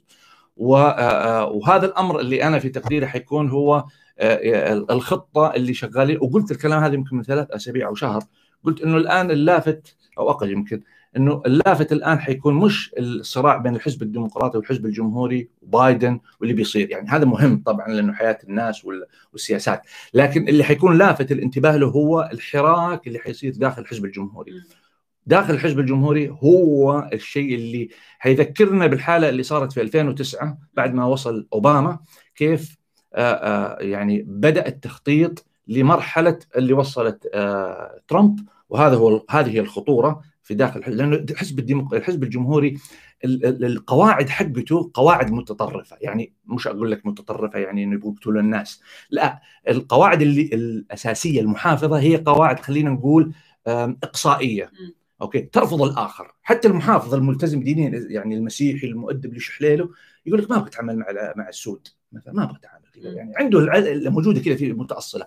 ف السوفت سبوت داخل او نقاط الضعف داخل الحزب الجمهوري في ادخال هذه الحاله، حاله الشعبويه، افضل من الديمقراطيين، لان الديمقراطيين اصلا مزيج من كل الاعراق، صعب انك تفككه. اوكي ممكن تفكك تخليهم ضد بعض، لكن فكره الاقليات لا يمكن ان تكون اقليه اكبر من الثانيه. حزب الجمهوري لا، الاغلبيه البيضاء. فحيكون في صراع كبير جدا في هذا الاتجاه، وهنا انا اتصور هي الخطوره الحقيقيه، لانه زي ما قلت اكثر من مره حزب الشاي ظهر وكان تمكن. والبارح سمعنا خبر جدا لافت، كيف انه ترامب الان عاد من كم من يوم يعتمد على اتصالات يوميه مع ستيف بانون، ونعرف ستيف بانون كيف انه اشتغل مع سنه بعدين طلع، وستيف بانون هو اللي وصله. وسالفه ستيف بانون طويله ومفصله، اعرف انه ما يستبغاني اسكت. وعنده مره حطيت في تويتر لما قفلوا له اليوتيوب واللي حذفوا له فيديو من يوتيوب ومن فيسبوك ستيف بانون، كيف كان لغه يعني لا تصدق الكلام اللي كان يقوله، عنيف اقوى من اللي شفناه حتى في الكونغرس. والفيديو موجود عندي في تويتر اذا حد يا ولد شوف الحركه هذه، شك ملك يا ولد، قوية يا ولد يا زلمة، ما يخالف بس سوي ملك. انت ما ساعدك يا سيستر في اللعب، يلا شك ملك لحظتي. ايوه مشيت لك يعني شك ميت ولا كش ملك، اختار واحدة منهم. طيب اوكي ممكن نغير اللعبة اللي قبل شوي. طيب اوكي خليني اركز الان. اوكي لا غيرها، لا ما حغيرها. طب عندك ترى اللعبة. طيب اوكي على ما اقول لهم خبر كذا. اوكي يعني قبل دقائق شفت خبر انه بينس اتصل في هاريس وبارك لها، وهذه كمان خطوه جيده من بينس. هو واضح انه ماشي كويس الان، الرجل بده يختم يعني مسيرته السياسيه بادب وبهدوء، بعيد عن المشاكل بعيد عن الصراعات. وترامب خرج من يومين بفيديو بلغه هادئه ومسالمه ما تشبه ترامب. كثير من الصحفيين شفناهم على الشاشات بيقولوا، وحتى في تويتر بيقولوا يا ريته قال هذا الكلام وقت الأزمة، كان ممكن الواحد يعني يصدق ترامب، لكن الآن في هذه اللحظات وبعد يعني حتى وقت خطوات العزل شفنا ترامب رجع يحاول يهدي ويحاول يعني كتب بيان تهدئة. هل اللي قاعد يسويه ترامب هو نتيجة ضغوط؟ أنا البارح بالمناسبة وقبل البارح تكلمت مع شخصين، واحد عضو في مجلس النواب، واحد عضو في الحزب الديمقراطي، وواحد عضو في الحزب الجمهوري. ولفت نظري كلام كلمته أكيد ولا زي هذولاك اللي يقولوا كلمته؟ لا كلمت وكلمته تحديدا عشان يعني ابغى اعرف وجهه نظره كشخص داخل الحزب الجمهوري فيما يتعلق بكلام ترامب اللي صار في الفيديو. وقال لي بكل مباشر، قال لي شوف عندك داخل الحزب الجمهوري الان عندك في ناس الجميع متفق على انه هذا الكلام اللي قالوا مجرد للتمويه السياسي ولمحاوله انه يظهر بانه هو متعاون في وقت الديمقراطيين يهاجموا ويعني يتهمون، يعني يوجهون له اتهامات العزل وكذا. فهو يبغى يطلع يتلاعب بالجمله عشان الناس يقولون شوف ها ايش حليله هذا ترامب اللي قال يعني ما يقصد شيء وش قاعد يقول، ضبطوا الامور. فقاعد هو يقول الجمهوريين عارفين هذا، هو عارفين انه هذا مو بترامب، هذا كلام فاضي اللي قاعد يقول مجرد ليه. الان هل حيغير؟ قال ما حيغير. قال اللي غير رايه في الحزب الجمهوري من ترامب غير رايه قبل ما يقول هذا الكلام، وهو كان حتى له يعني يعني كلمه لافته واتفق معها شخص ثاني برضه جمهوري، يعني برضه كلمته البارح، قال اثنينهم جمهوريين قالوا انه اللي ترامب حقيقه اليوم القاعده المواليه له ربما هي جزء بسيط من الجمهوريين، يعني حتى مش من الناخبين اللي صوتوا له الاربع، وهذه يمكن هذه نقطه اظن مهمه. 74 مليون صوتوا لترامب. ال 74 مليون هذول يتكونون من مجموعه من الاطياف بما فيهم المستقلين، اوكي، وفيهم الجمهوريين والجمهوريين الغاضبين والانجيليين واليمين المتطرف. قال لك اليوم ترامب لو طلع اليوم اللي يطلع فيه النسبة اللي هو لا زال ربما مسيطر عليها لا تتجاوز 30% من الجمهورية. سو أنت بتتكلم عن، هو يقول الجمهوريين حنا نقدرهم في حدود 50 مليون، هذا جمهوري اللي يقول الكلام. فهو ترامب اليوم يشكل قاعدته 30%، ربما 35 40% في أسوأ التقدير في يوم ما يترك اليوم قاعدته. سو تتكلم عن حدود ال 25 مليون في لو افترضنا كسرنا الرقم قلنا انها 50% او 20 مليون. يقول بعد سنه من اليوم هل 20 مليون او ال 25 مليون لن يبقوا كما هم. فهنا هنا هنا هي القضيه الجوهريه في مساله الان من يدعم ترامب. جميل. طيب في نقطه في البدايه كنت ابغى اطرحها، موضوع لما تكلمنا عن الديمقراطيه، هل في تناقض في كلمه، يعني في ناس تحاول مو مره فاهمه فكره انه الديمقراطيه ما هي فقط الديمقراطيين. ايوه ممكن تديني كم سريع؟ هذه اليوم جاني تعليق ضحكني يعني بهالاتجاه هذا. يعني الديمقراطيه تكلمنا فيها بدايه الحلقه ميسا، معلش عشان قلت ضحكني. للاسف هذه الحاجه لازم نكون جدا منتبهين لها اذا احنا فعلا نبغى ننمو فكريا. بعض الاشخاص اللي بيبثوا افكار خاطئه، وهم انا كتبت حتى اليوم الصباح تغريده عن هالموضوع انه كيف شخص يجي يضلل الناس وهو انسان متعلم وفاهم بس هو بيكذب، هو عارف انه بيكذب. هذول الناس جدا خطيرين، وهذا اللي ودى امريكا اليوم الى انه يكون في انصار لترامب. يعني هو ترامب كانك توصفين ترامب بالضبط، وعندنا 1000 شخصيه تشبه ترامب، حتى هنا في امريكا في 1000 شخصيه من حولنا تشبه ترامب. هذه بحاجه، عشان انت بس قلتي انه يضحكوا، فهم للأمانة هم ما يضحكوا الناس اللي بيكتبوا بهذا الشكل، لأنهم هم أخذين المعلومة من أحد ثاني يثقوا فيه للأسف، من مكان، أو أخذينها من صحيفة أو أخذينها من تلفزيون. للأسف بيوصلوا تغذية، ومع الوقت هذه النتيجة اللي نوصل لها. يا أنا معليش أنا أرجعها اللي يعني زي ما أنت قلتي هذا هو يمكن المرجعية، بس ترى أحيانا بعض الناس ينجذبون لشخص على المستوى الشخصي، وبالتالي ينجذبون لأفكاره أو صحيفة أو يعني ترامب مثلا الناس أعجبت فيه لأن أسلوبه كوميدي، وأسلوبه يعني رجل استعراض، يعني رجل كان عنده برنامج تلفزيوني. فلكنه زي لما أنت تكون مثلا معجب في لاعب كورة وتسمعه يتكلم، أي شيء يقوله حتصدقه، يعني حتعجب في كلامه، تقول والله فاهمه. فهي كذا اللي اليوم قاعد يصير، هي تضليل في هذه المفاهيم، فاهمين؟ وما لذلك انا يعني يضحكني او يحزنني في نفس الوقت انه كاننا يعني ننفخ في قربه مخروقه، انه نقول يا جماعه الخير يعني لا تاخذوا من كلامنا، يعني خذ كلامي خذ كلام غيري وبعدين روح انت اعمل الريسيرش حقك واقرا تماما وشوف من هو ما اقول لك من هو، ما يهم ياسر ولا اكس ولا اي احد قال الكلام، اي الافكار هي الافكار الصحيحه. فلما تيجي تقول انت انه الديمقراطيه هي الحزب الديمقراطي، يعني هذا يثبت لي على طول انه انت يعني معرفتك في السياسه يعني تصل الى حد منخفض جدا، يعني ما عندك وعي او ما عندك فهم سياسي، ربما عندك اهتمام وحب لمعرفه السياسه لكن ما عندك وعي، لذلك عليك انك تتثقف وتعود. الديمقراطيه منهج، لا ننسى بأنه أول من دافع عن حقوق الديمقراطية في أمريكا وهي المساواة بين الناس كانوا الجمهوريين، لما لينكولن دافع عن حقوق السود وقال انه يجب الغاء العبوديه، هذا رجل جمهوري، اول رئيس من الحزب الجمهوري ابراهام لينكولن، معروف بطل الحرب الاهليه، هذا رجل جمهوري، فهو كان يطالب في ايش؟ ما يطالب في الديمقراطيه. فقضيه انك انت تفهم انه الديمقراطيه يعني تعني يعني معليش، يعني قد اقبلها من واحد يمكن مثلا خامسه سادسه ابتدائي، بس ما ممكن اقبلها منطق اناقشه من واحد يعني بالغ وكبير وعنده القدره على انه ياخذ ويعطي في تويتر او غيره، يعني هذا يعني ان هذا فيه نوع كبير جهل. كثير اشاروا واستخدموا كلمه حرب اهليه. انت لعبت ولا لا؟ لا ما لعبت. ترى ما حخلص البث اذا ما خلصنا اللعبه. اوكي. طيب. وانت تقريبا مهزوم بس انا قاعده اجاملك.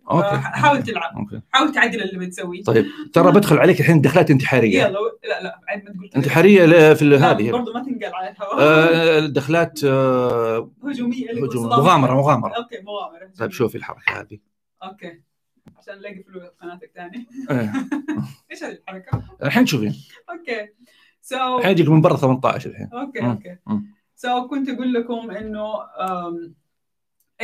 انه الحرب الاهليه كلمه استخدمت مره كثير، اوكي، في المرحله الماضيه. شفنا بعض المحتجين او المقتحمين للكونغرس لابسين بلايز تيشيرتات مكتوب عليها سيفل وور، مكتوب عليها حرب اهليه الى اخره. هل فعلا يعني انت استبعدت طول الشهور اللي راحت انه ممكن يكون في حرب اهليه؟ هل فعلا كان في مخطط لحرب اهليه في امريكا؟ كان في بوادر حرب اهليه في امريكا؟ هل راح تكبر؟ هل راح تصغر؟ باختصار الحرب الاهليه تعني تمرد ولايات على حكومه فيدراليه، لا تعني تمرد اشخاص على حكومه محليه. او ممكن تبدا من بدري. اي ما يخالف، صح. ما نرجع اقول لك الان عشان يكون في عندك حرب اهليه. الحرب الاهليه تعني تفكيك الفيدراليه، تفكيك الاتحاد، صح ولا لا ميسا؟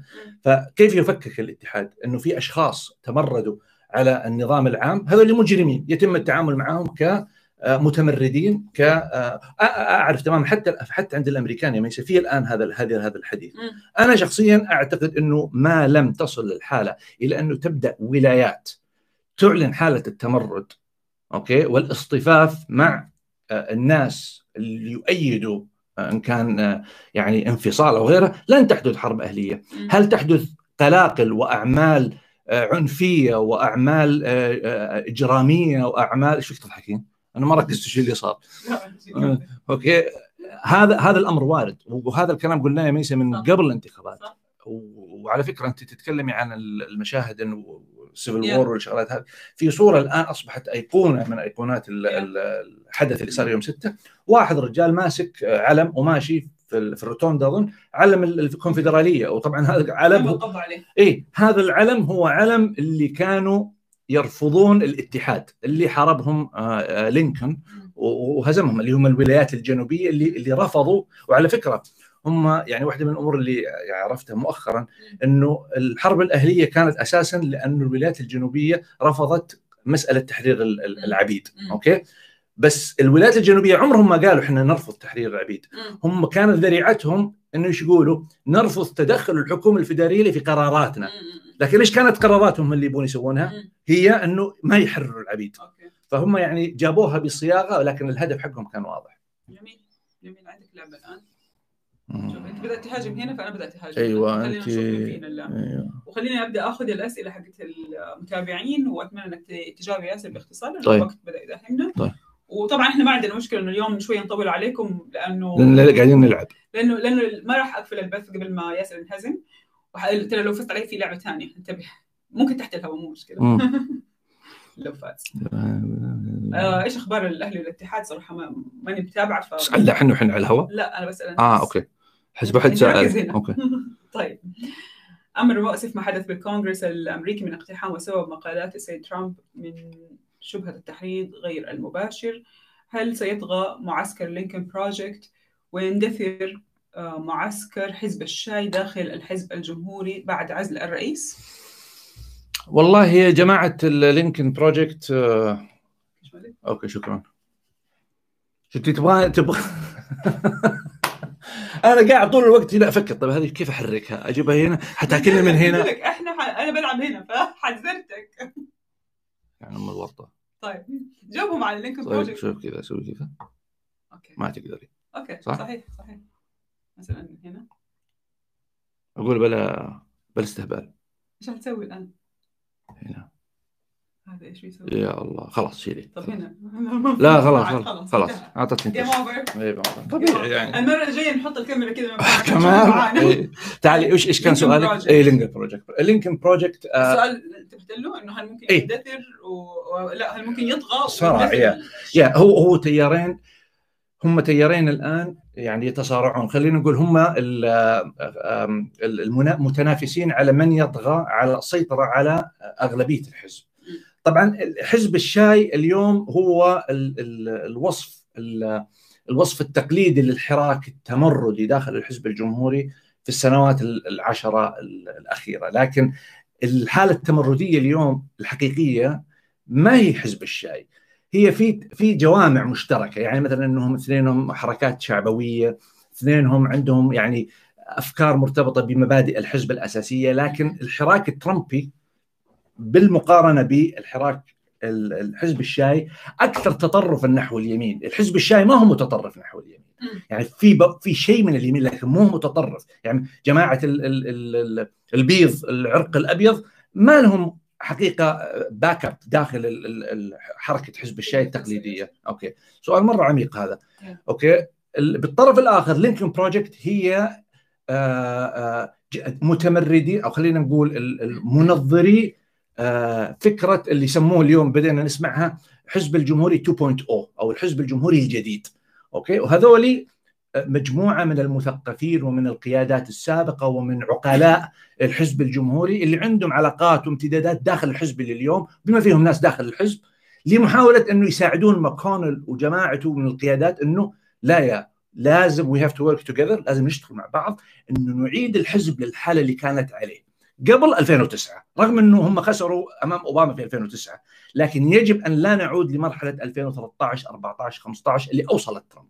فالصراع بين الاثنين اليوم هو، كلامك ممتاز وسؤالك ممتاز، لأنه هو يشخص بالأسماء اتجاهات الحزب اليوم داخل الحزب الجمهوري. أليس العفو الرئاسي يشترط وجود حكم المحكمة أكثر من عفى عنهم الرئيس لم يكن هناك حكم نهائي؟ لا أعتقد كلهم حكموا أو اعترفوا بأخطائهم. ما أعتقد في واحد يعني طلعوا من السجن من غير ما يكون عليه حكم. بخصوص التسريب الصوتي لمكالمة الرئيس، لو ثبت، طبعا يقصد اللي مع جورجيا، لو ثبت انه من سربه هو وزير ولاية جورجيا، هل سيعتبر جنحة قانونية يحكم عليها؟ لا ما اعتقد، يعني ما اعتقد انه لانه الحوار في النهاية هو يمثل، هو موظف حكومي.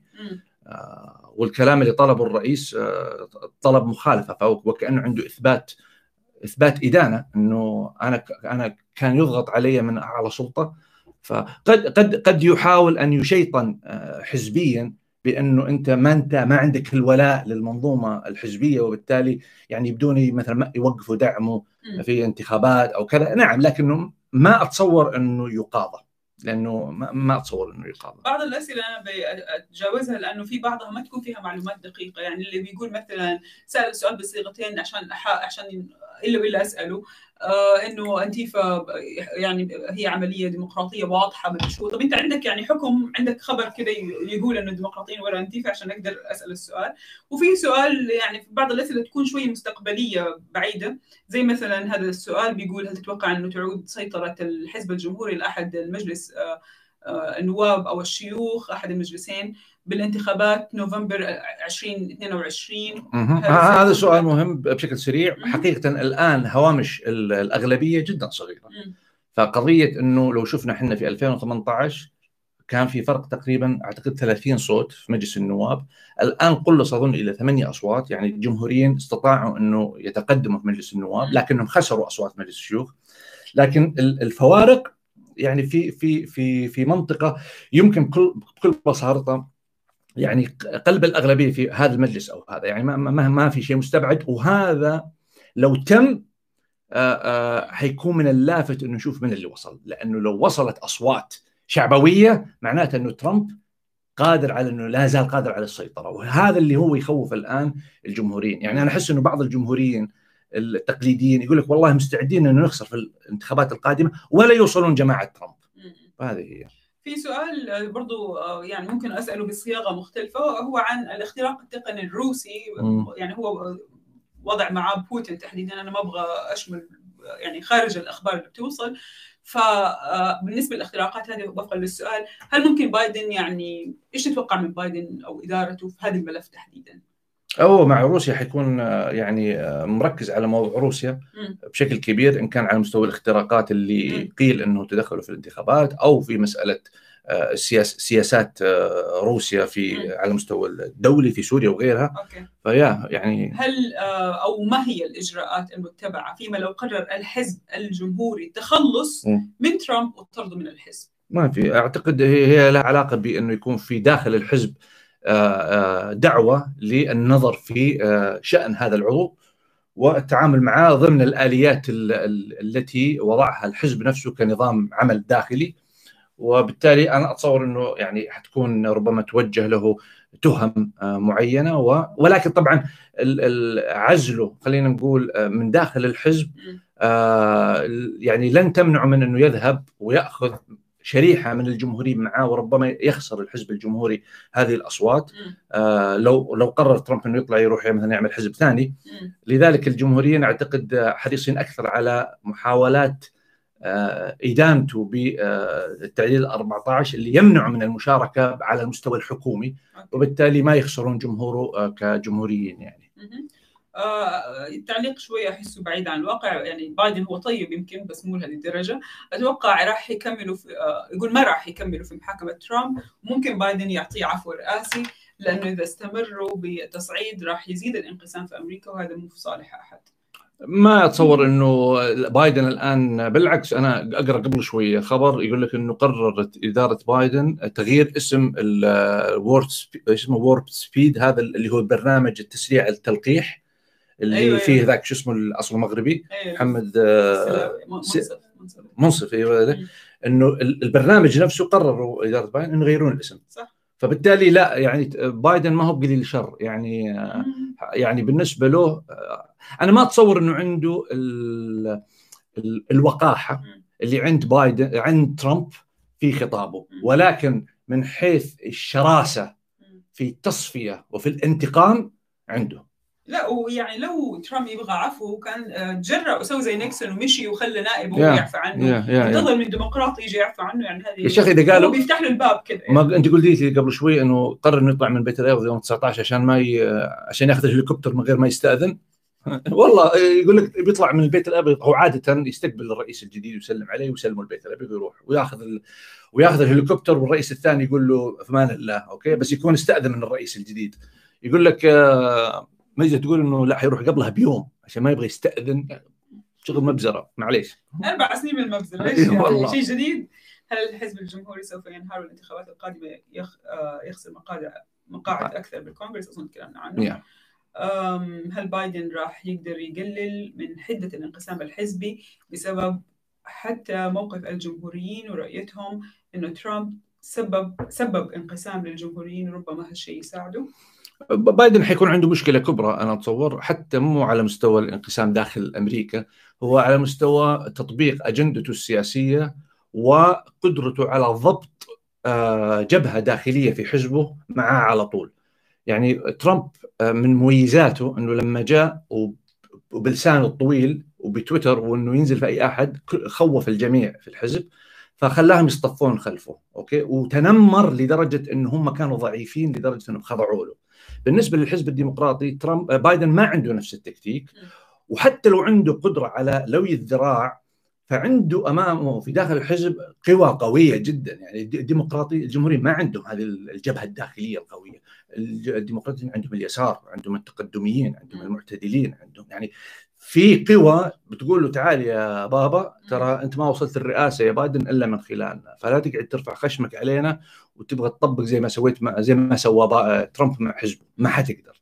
فالقضية أعتقد هي حيكون بايدن أمام مشكلة إنه يضمن جبهة داخلية. وشفنا اليوم أنا كنت أقرأ إنه AOC اللي هي ألكسندريا أوكازيو كورتيز قاعدة تتكلم وتنتقد خطة ترامب، خطة بايدن في موضوع كورونا من الآن ولسه ما مسك. يعني ما سبب ضم ترامب لإسرائيل لقيادة أمريكا الوسطى التي تضم قيادة ما أعرف الأمريكية، التي تضم بشكل خاص دول عربية وهي كانت من القيادة الأوروبية. ممكن توضيح؟ أيوة، هو يقصد أنه صارت الآن هي ضمن الحلف العسكري اللي كان يتبع أوروبا، مش لأنه الآن العرب وإسرائيل صاروا أصحاب.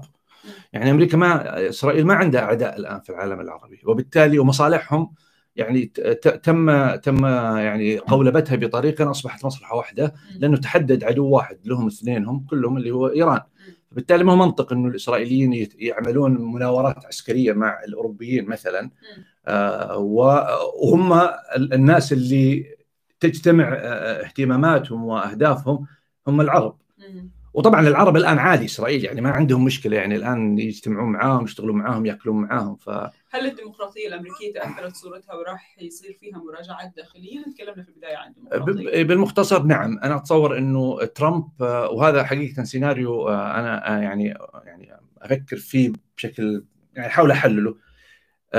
ترامب كان حقيقة ولا هي نظرية مؤامرة، تم تمكينه بطريقة الآن ربما زي ما يقولون خصوم من الروس ساعدوه أنه يصل، لأنه لا يمكن أنك تحطم فكرة أو تعمل على تحطيم وتحجيم فكرة وبلد إلا من خلال الداخل، خصوصا القوية.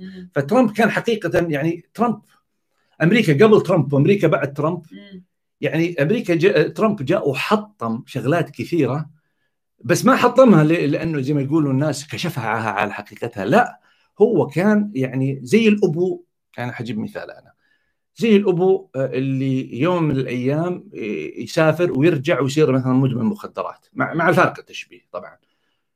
الأبو اللي كان منضبط ويدير ويصرف على عياله، جاء هذا الأبو الآن أوكي لا زال يقوم بمسؤولياته لكن عقله شوية مضيع يعني أوكي. فطبعا الأولاد 4 سنوات قدام عيال الحارة بيقولون إيش في أبوكم ذا، يعني أكيد أنتم عائلة مضبوطة، الوالدة علاقتها جيدة مع الأبو، ليش طاح في المخدرات وكذا. فتصير النظرة المحيطة لهذه الأسرة نظرة علامة استفهام. هذا اللي سواه ترامب. ترامب شوه سمعة أمريكا، لأن الله يهديه جاء وقال إنه كل شيء ده هذا ما بيه وأبغى غيره. طيب، تعليق جميل عجبني، زي ما قالت ميركل حرية التعبير تنتهي لما حريتك تتعدى على الآخرين. وكمان في تعليق أو سؤال بيقول: وصف أحد المذيعين المكالمة بين وزير جورجيا والرئيس المسرب المكالمة وكأنها ووترغيت تزوجت ابتزاز ترامب لأوكرانيا، فأنجبوا هذه المذيعة. هل لهذه الدرجة الوضع القانوني خطير على الرئيس ترامب؟ هل ستكون قضية فيدرالية؟ هي أكيد حتكون قضية فيدرالية. أصلا القضية الآن هي على مستوى المحاكمة السياسية، وهي طبعا محاكمة سياسية قانونية لأنها فيها استنادات مبنية على الدستور. فإيه يعني في الظروف العادية السياسية يا ميسا، يعني حاجات زي كذا حتى على مستوى ووترغيت، يعني ووترغيت مع أنها أكبر فضيحة سياسية سواها رئيس، لكن كان عنده الشجاعة أنه يخضع في النهاية يقول أنا أوكي أنا بنسحب وما كان في بعدها يا ميسا ارتدادات، مع أنه ترى نيكسون كانت شعبيته عالية صح. أوكي طبعا قبل الفضيحة، فالناس ما كانت شعبوية وطارت بالعجة. أوكي ما كان في تويتر. وطبعا الطرف الآخر يقول لك إيه، لأنه الواشنطن بوست هي اللي كانت تحرك الناس، هي اللي تحرك الناس ولا بينما. طيب ما يخالف، بس يعني في النهاية أنت تويتر مهمة لأنها وسيلة تعبير عن رأي، بس هل بإمكانك أنك أنت تجي تحدد مصلحة حارتك؟ لو الناس في الحارة طلعوا كلهم صاروا يصارخون يقولون نبي كذا ولا نبي كذا، لابد أن يكون في طريقة منظمة، طريقة يعني أو يجوك مثلا البلطجية يقول لك والله يا تسويها كذا يا حنا بنقلبها على رأس الحارة. يعني في أسس معينة جت مع ترامب، يعني لا يمكن أنك تنظر لها تقول لها والله هذا الدستور يقول كذا، لا الدستور ما يقول في بلطجية صح. هل الشرق الأوسط راح يكون مهم؟ ترى احنا كمان ساعة ممكن نكمل شوية، ما عندي مشكلة، بس يعني أنت مع في أسئلة كتير يعني لا تتحمس، خلاص انهزمت اليوم أوكي. وتلاقي الهلال كمان يا رب يكون فاز إن شاء الله. الهلال كم نتيجة الهلال يا شباب؟ الحين نشوف الناس إيش كذا قالت لنا. هل الشرق الأوسط راح يكون مهم لبايدن، أو بسبب التقارب العربي الإسرائيلي راح يخلي المسؤوليات عليهم في مواجهة إيران وراح يتفرغ لآسيا والصين؟ هذه سياسة هذا لا، هذا الكلام أنت اللي ذكرته هي كانت فكرة ترامب من خلق هذه الحالة العربية الإسرائيلية بحيث أن يكونوا جبهة واحدة وتكون هي تفرض كواقع على بايدن وتصبح بالعكس وسيلة ضغط على بايدن أنه ما يتقارب مع إيران.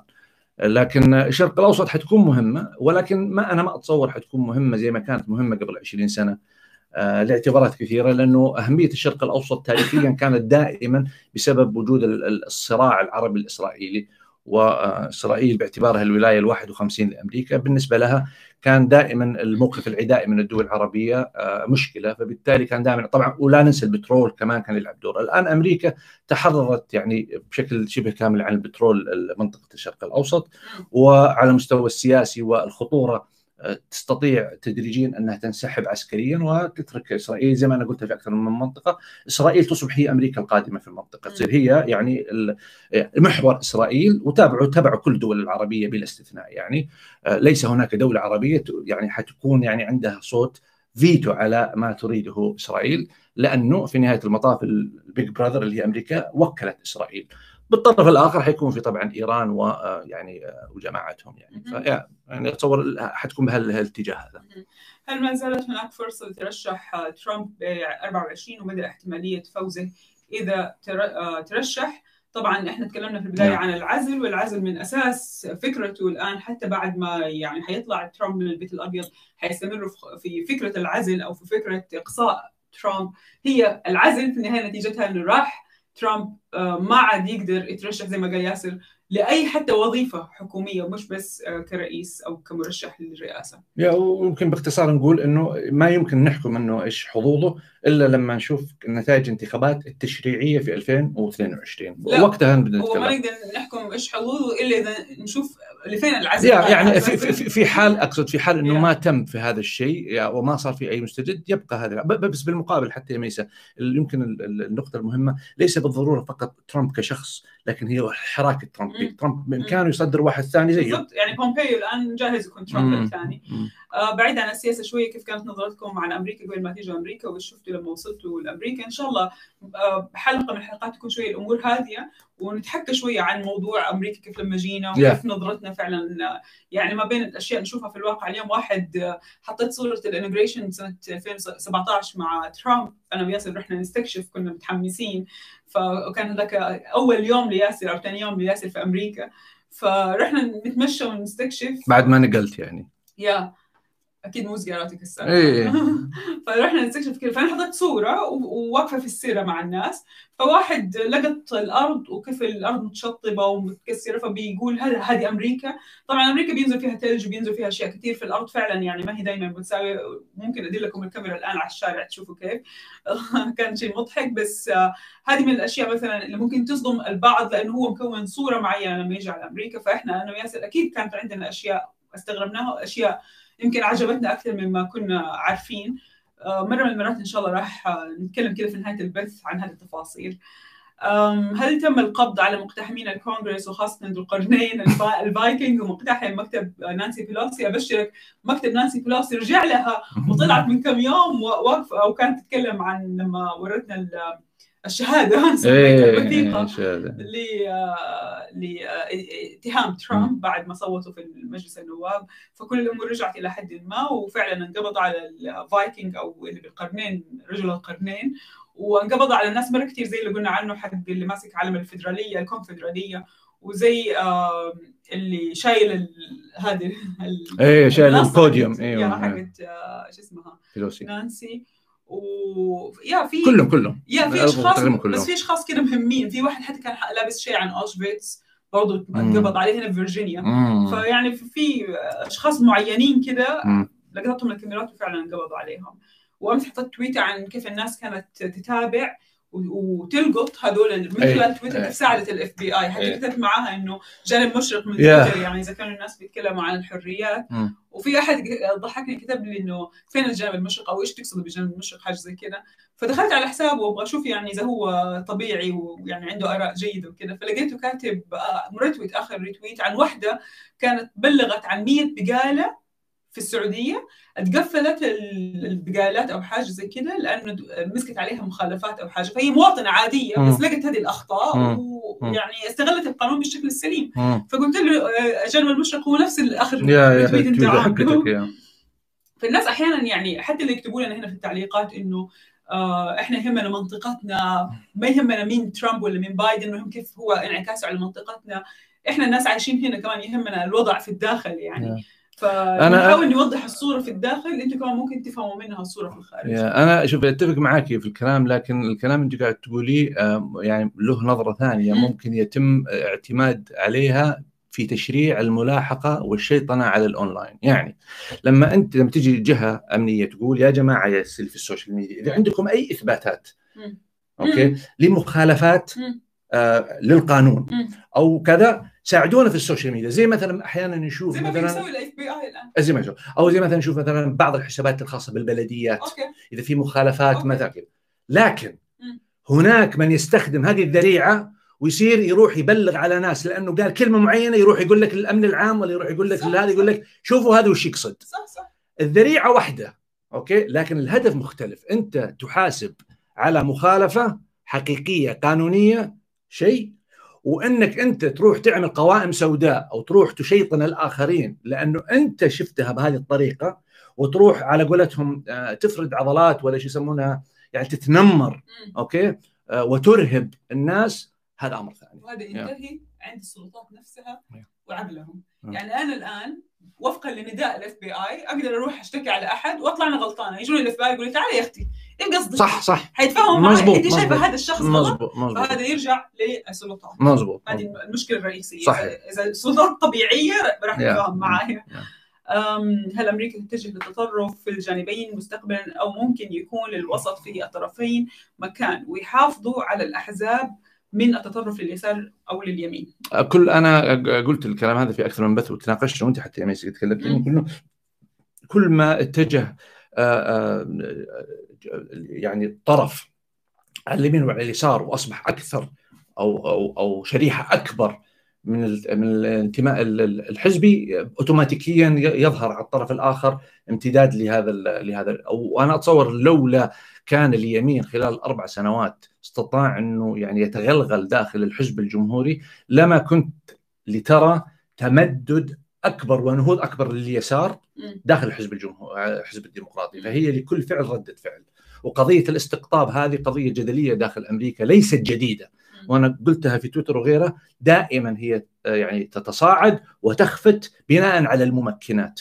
ما صار في هذه الحالة انه جاء ممكن اسمه ترامب وخلى المسألة أكثر احتداما وأكثر يعني حالة فيها أكثر غليان من رؤساء سابقين كانوا أكثر انضباطا. يعني ريغن كان يعتبر عاجب يميني، بس ريغن ما كان عمره إقصائي للطرف الآخر، أو ما كان in your face الطريقة هذه العنجهية، ولكن كان رئيس قوي يبغى أمريكا قوية، بس كان مرة محاض، يعني كان يهاجم الديمقراطيين بقوة جدا، لكن مش بالأسلوب الأرعن حق ترامب اللي خلق هذه الحالة عند الديمقراطيين.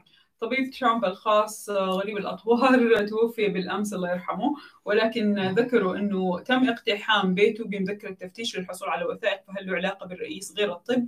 أنا قرأت بعض التعليقات كانت بتقول أنه كان ممكن يستفيدوا من الوثائق اللي عنده فيما يتعلق بصحة ترامب النفسية وبأشياء من هذا النوع، فلا بد يكون في يعني شيء يخليهم يدخلوا. ما يحتاج تروح للدكتور عشان تعرف حالة ترامب إيش نفسية، والله جد ناس يعني أتحدى أكثر يعني، لدرجة كان مايك مولفيني يوم صارت الهجمة حقت يوم 6 يقول لك كبير موظفي البيت الأبيض كلم إيفانكا، قال لها إيفانكا تكفى تعالي انقذي شوفي أبوكي.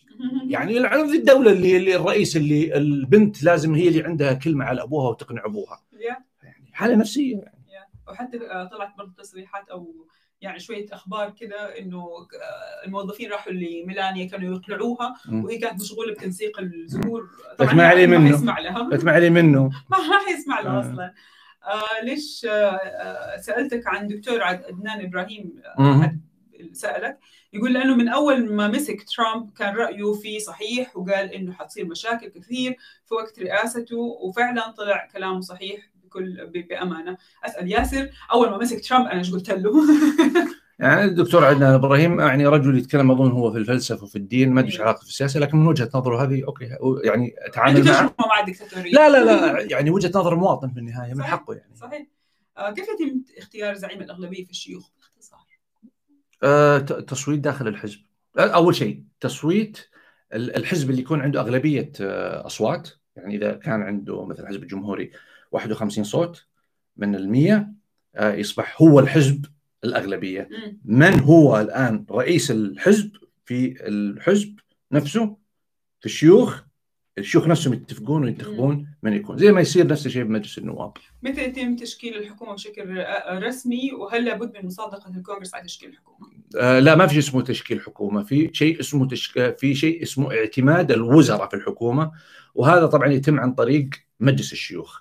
كل الوزراء والقيادات الرئيس يقول الاسم وبعدين نعم هو يرشح، وبعدين يصير في جلسة مساءلة، وحسب كل تخصص اللجنه حقته. يعني وزير الزراعه يعني يعملوا جلسه استماع للجنه الزراعيه، وزير مثلا الامن كذا، فيصوتون بناء عليه ويصير يصادقون. طبعا الان المساله سهله بالنسبه لبايدن لانه عنده اغلبيه في مجلس الكونغرس، فاصواته اصوات مرشحين وغالبا حتمضي. ما مصير اي رئيس بعد نهايه فترته؟ شكرا جزيلا على كلامك الجميل اللي كتبته. مصيره يرجع مواطن زي ما كان مواطن يعني يرجع مواطن ويكون عنده بعض المميزات. يعني في فتره معينه يستمر يحصل على التقرير السري او البريفنج حق اللي يروح للرئيس لكنه مختصر، ويستمر حتى نهايه حياته، ولكن بمعدل يعني ما مثلا توب توب توب سيكريت ما تروح له، بس تروح له يعني يروح له ملف عن الاسرار الحكوميه والسياسيه والامور هذه، ويكون عنده طول حياته ديتيل حمايه او طاقم حمايه من السيكريت سيرفيس، ويصرف له اعتقد كذلك بدلات معينه خاصه بالحمايه والامور هذه، لكنه مثلا يتوقف راتبه. وفي له مميزات لانه في النهايه يبقى رئيس سابق. هذا يعني مهم، يعني لو اختطف مثلا اوكي وجد دوله عدوه اختطفته وقاموا يعني تعاملوا معاه طلعوا كل اسرار الدوله، فيعني هيز هاي تارجت. يعني في احد كتب انه لا اعرف انه اي رئيس بعد انتهاء فترته يوفر له حمايه خاصه طبعا. وفي خبر هذا الاسبوع طلع، بما اننا بنتكلم عن الحمايه الخاصه والرواتب، انه معروف انه اول ما سكن ترامب في واشنطن كانت ايفانكا كمان نقلت على واشنطن بكونها مستشارته، هي وزوجها مستشارين. ترى ترامب لو كان في بلد ثانيه، عشان هذه الحلقه كنا نتكلم عن الدستور، لو كان في بلد ثانيه كان كوشنر وزير ماليه وزيره مدري ايش، بس ما كانت عنده الفرصه لهذه الدرجه. فبيتهم كان قريب على بيت اوباما، وهذا الاسبوع طلع خبر لانهم الان في جرد مادي للعمليه، وما اعرف اذا مر عليك الخبر. فكانوا على السكرت سيرفيس اللي حولهم، الشرطه السريه اللي يعني اللي معاهم، تنتبه لهم، شرطه الحمايه الرئاسيه، يا اللي تنتبه لإيفانكا والكوشنر، كانوا رافضين في واشنطن بوست على فكره الخبر، كانوا رافضين انهم يدخلوا يستخدموا الله يكرمكم الحمام في البيت، حمامهم، وهم عندهم 6 حمامات حسب الخبر حسب ما لمحت. فاوباما كان احيانا يديهم تعالوا الحمام عندنا، ايوه الظاهر في عنده ملحق او شيء. في النهايه البلد طلعت استاجرت في البيسمنت في قبو او حاجه في بيت، استاجرت المساحه ب $3000 عشان تشوف كيف الاسعار. ايوه شفت هذه حق $3000، ايوه ومدري شو تكلف $100,000 في السنه، مدري كيف الحسبه تطلع. فالمهم فهم الان بيجردوا، وقالوا لهم ايش هذا؟ ليش هذول بتدفعوا لهم هذا المبلغ؟ فقالوا لهم عشان بيستخدموا الحمام لانه ما عندهم مساحه، انه ايفانكا ما تبغى يروحون الحمام في بيتهم. ما شاء الله تبارك الله. طبعا هذا الكلام في امريكا ترى مره كبير، يعني كون انه ما ابغى يجوني عمال اقول لهم لا لا معلش ما تستخدموا الحمام، روحوا دبروا اموركم، هذه حاجه مره كبيره في امريكا، ما هي حاجه عاديه. يعني انا انسان جدا متعجرفه، وبعد كده العمال كلهم حيبدوا يبلغوا على بعض ويقاطعوني، والناس كلها حتشمئز مني انه انا تصرفت بهذه الطريقه لا انسانيه مع بشر زيهم. في احد بيقول لنا نفضل المره الجايه نلعب كيرم بدل شطرنج، بس تبغوا تعرفوا النتيجه مين فاز في الشطرنج وما كنتوا معانا، فممكن تشوفوا البث من اول وهتعرفوا مين اللي فاز. خرب من اللي فاز، الاهلي ولا الهلال؟ بس انتهت المفروض الان، ولا ما اعرف اذا في شيء يتغير الحين ما انزل والله، انتهت الان. طيب طبعا اللي بيسالوا عن جدول البث، احنا كل جمعه الساعه 9، وان شاء الله مع الوقت رح تعرفوا انه هذا الوقت حطوه على المنبه عندك. انا افكر اني اطلع كمان في بث، طبعا لا تنسون عندي البودكاست، لكن ان شاء الله واللايكات ايه، واحتمال انه ابدا اطلع بث اسبوعي بين البثين يعني. بعيدا عن الأحداث الساخنة هذه، هل سنرى خروج ولاية كاليفورنيا على الولايات المتحدة لفترة بايدن؟ أنا مدري ليش برضو إيه أكثر زي مرة. حكاية الحرب الأهلية في ناس كثير مصرين إنه كاليفورنيا هذا السؤال ترى أكثر من مرة يسأل. أنا حاسة في أحد كده من المتنبئين قال هذه الكلمة فالناس تمسكت فيها. هل صحيح إنه بايدن سيكون رئيس لفترة واحدة؟ كيف يعني نعرف إنه إذا كان لا هو كان كلام على أساس العمر وعلى أساس إنه هو يعني ما حيترشح ثاني مرة وحتترشح مكانه كمال هارس يعني، أو ربما قبل آخر نهاية فترته يعني يتنحى وتمسك هي مكانه فهي تدخل كرئيس يعني سيناريوهات. وفي أحد بيقول أن المرة الجاية يا ريت تخلوا الشطرنج بشكل واضح عشان يساعد ياسر. حقيقي اللعبة الجاية الأسبوع الجاي حقيقي راح أشوف كده زاوية بحيث الكاميرا تكون لاقطة. الحين ما صدقنا على نضبطنا الكاميرا ولا هذا من هنا تبين تحطين عليه هذه كمان كيف نضبطها يعني؟ يصير بس عليه. اوكي طيب بس ايادينا بودكاست متاجره ايه.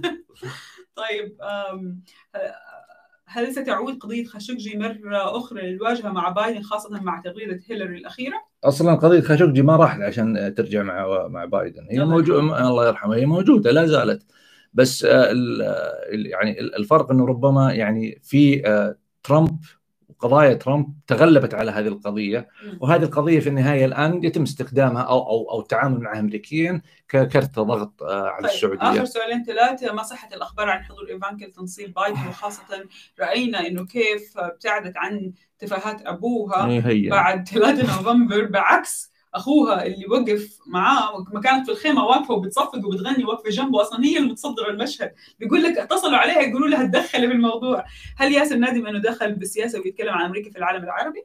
لا ماني نادم. سمعت ليش نادم، بالعكس يعني أنتم متخيلين المتعة في متابعة الانتخابات الأمريكية، وأنتم متخيلين أنا لما مثلا كنت السنة اللي فاتت واللي قبلها كنت أقدم الأخبار كنت ماسك الملف الأمريكي مش بتكلم عن العالم العربي. ما أنتم متخيلين المتعة في حياتي المهنية كلها اللي لما اشتغلت في ملف أمريكي، يعني الأخبار، الضيوف، كيف يتعاونوا، كيف يتعاملوا معك، كيف يتفهموا أسئلتك، وكيف يفهموا النقطة اللي يبغوا يجاوبوها، كيف يجاوبوا حرية. فهذه حاجة صراحة ما أعرف ليش الإنسان يندم على أي ملف. أنا عندي نقطة إضافية لما أقارنها بتقول السياسة الأمريكية. السياسة الأمريكية سياسة، أوكي؟ أولا ما فيها خطوط حمراء أنك تتعامل معها أو تنظر لها أو تحاول. ضف على ذلك هي حالة سياسية بمعنى الكلمة، يعني فيها كل التجاذبات وفيها كل المستويات وفيها كل الحراك.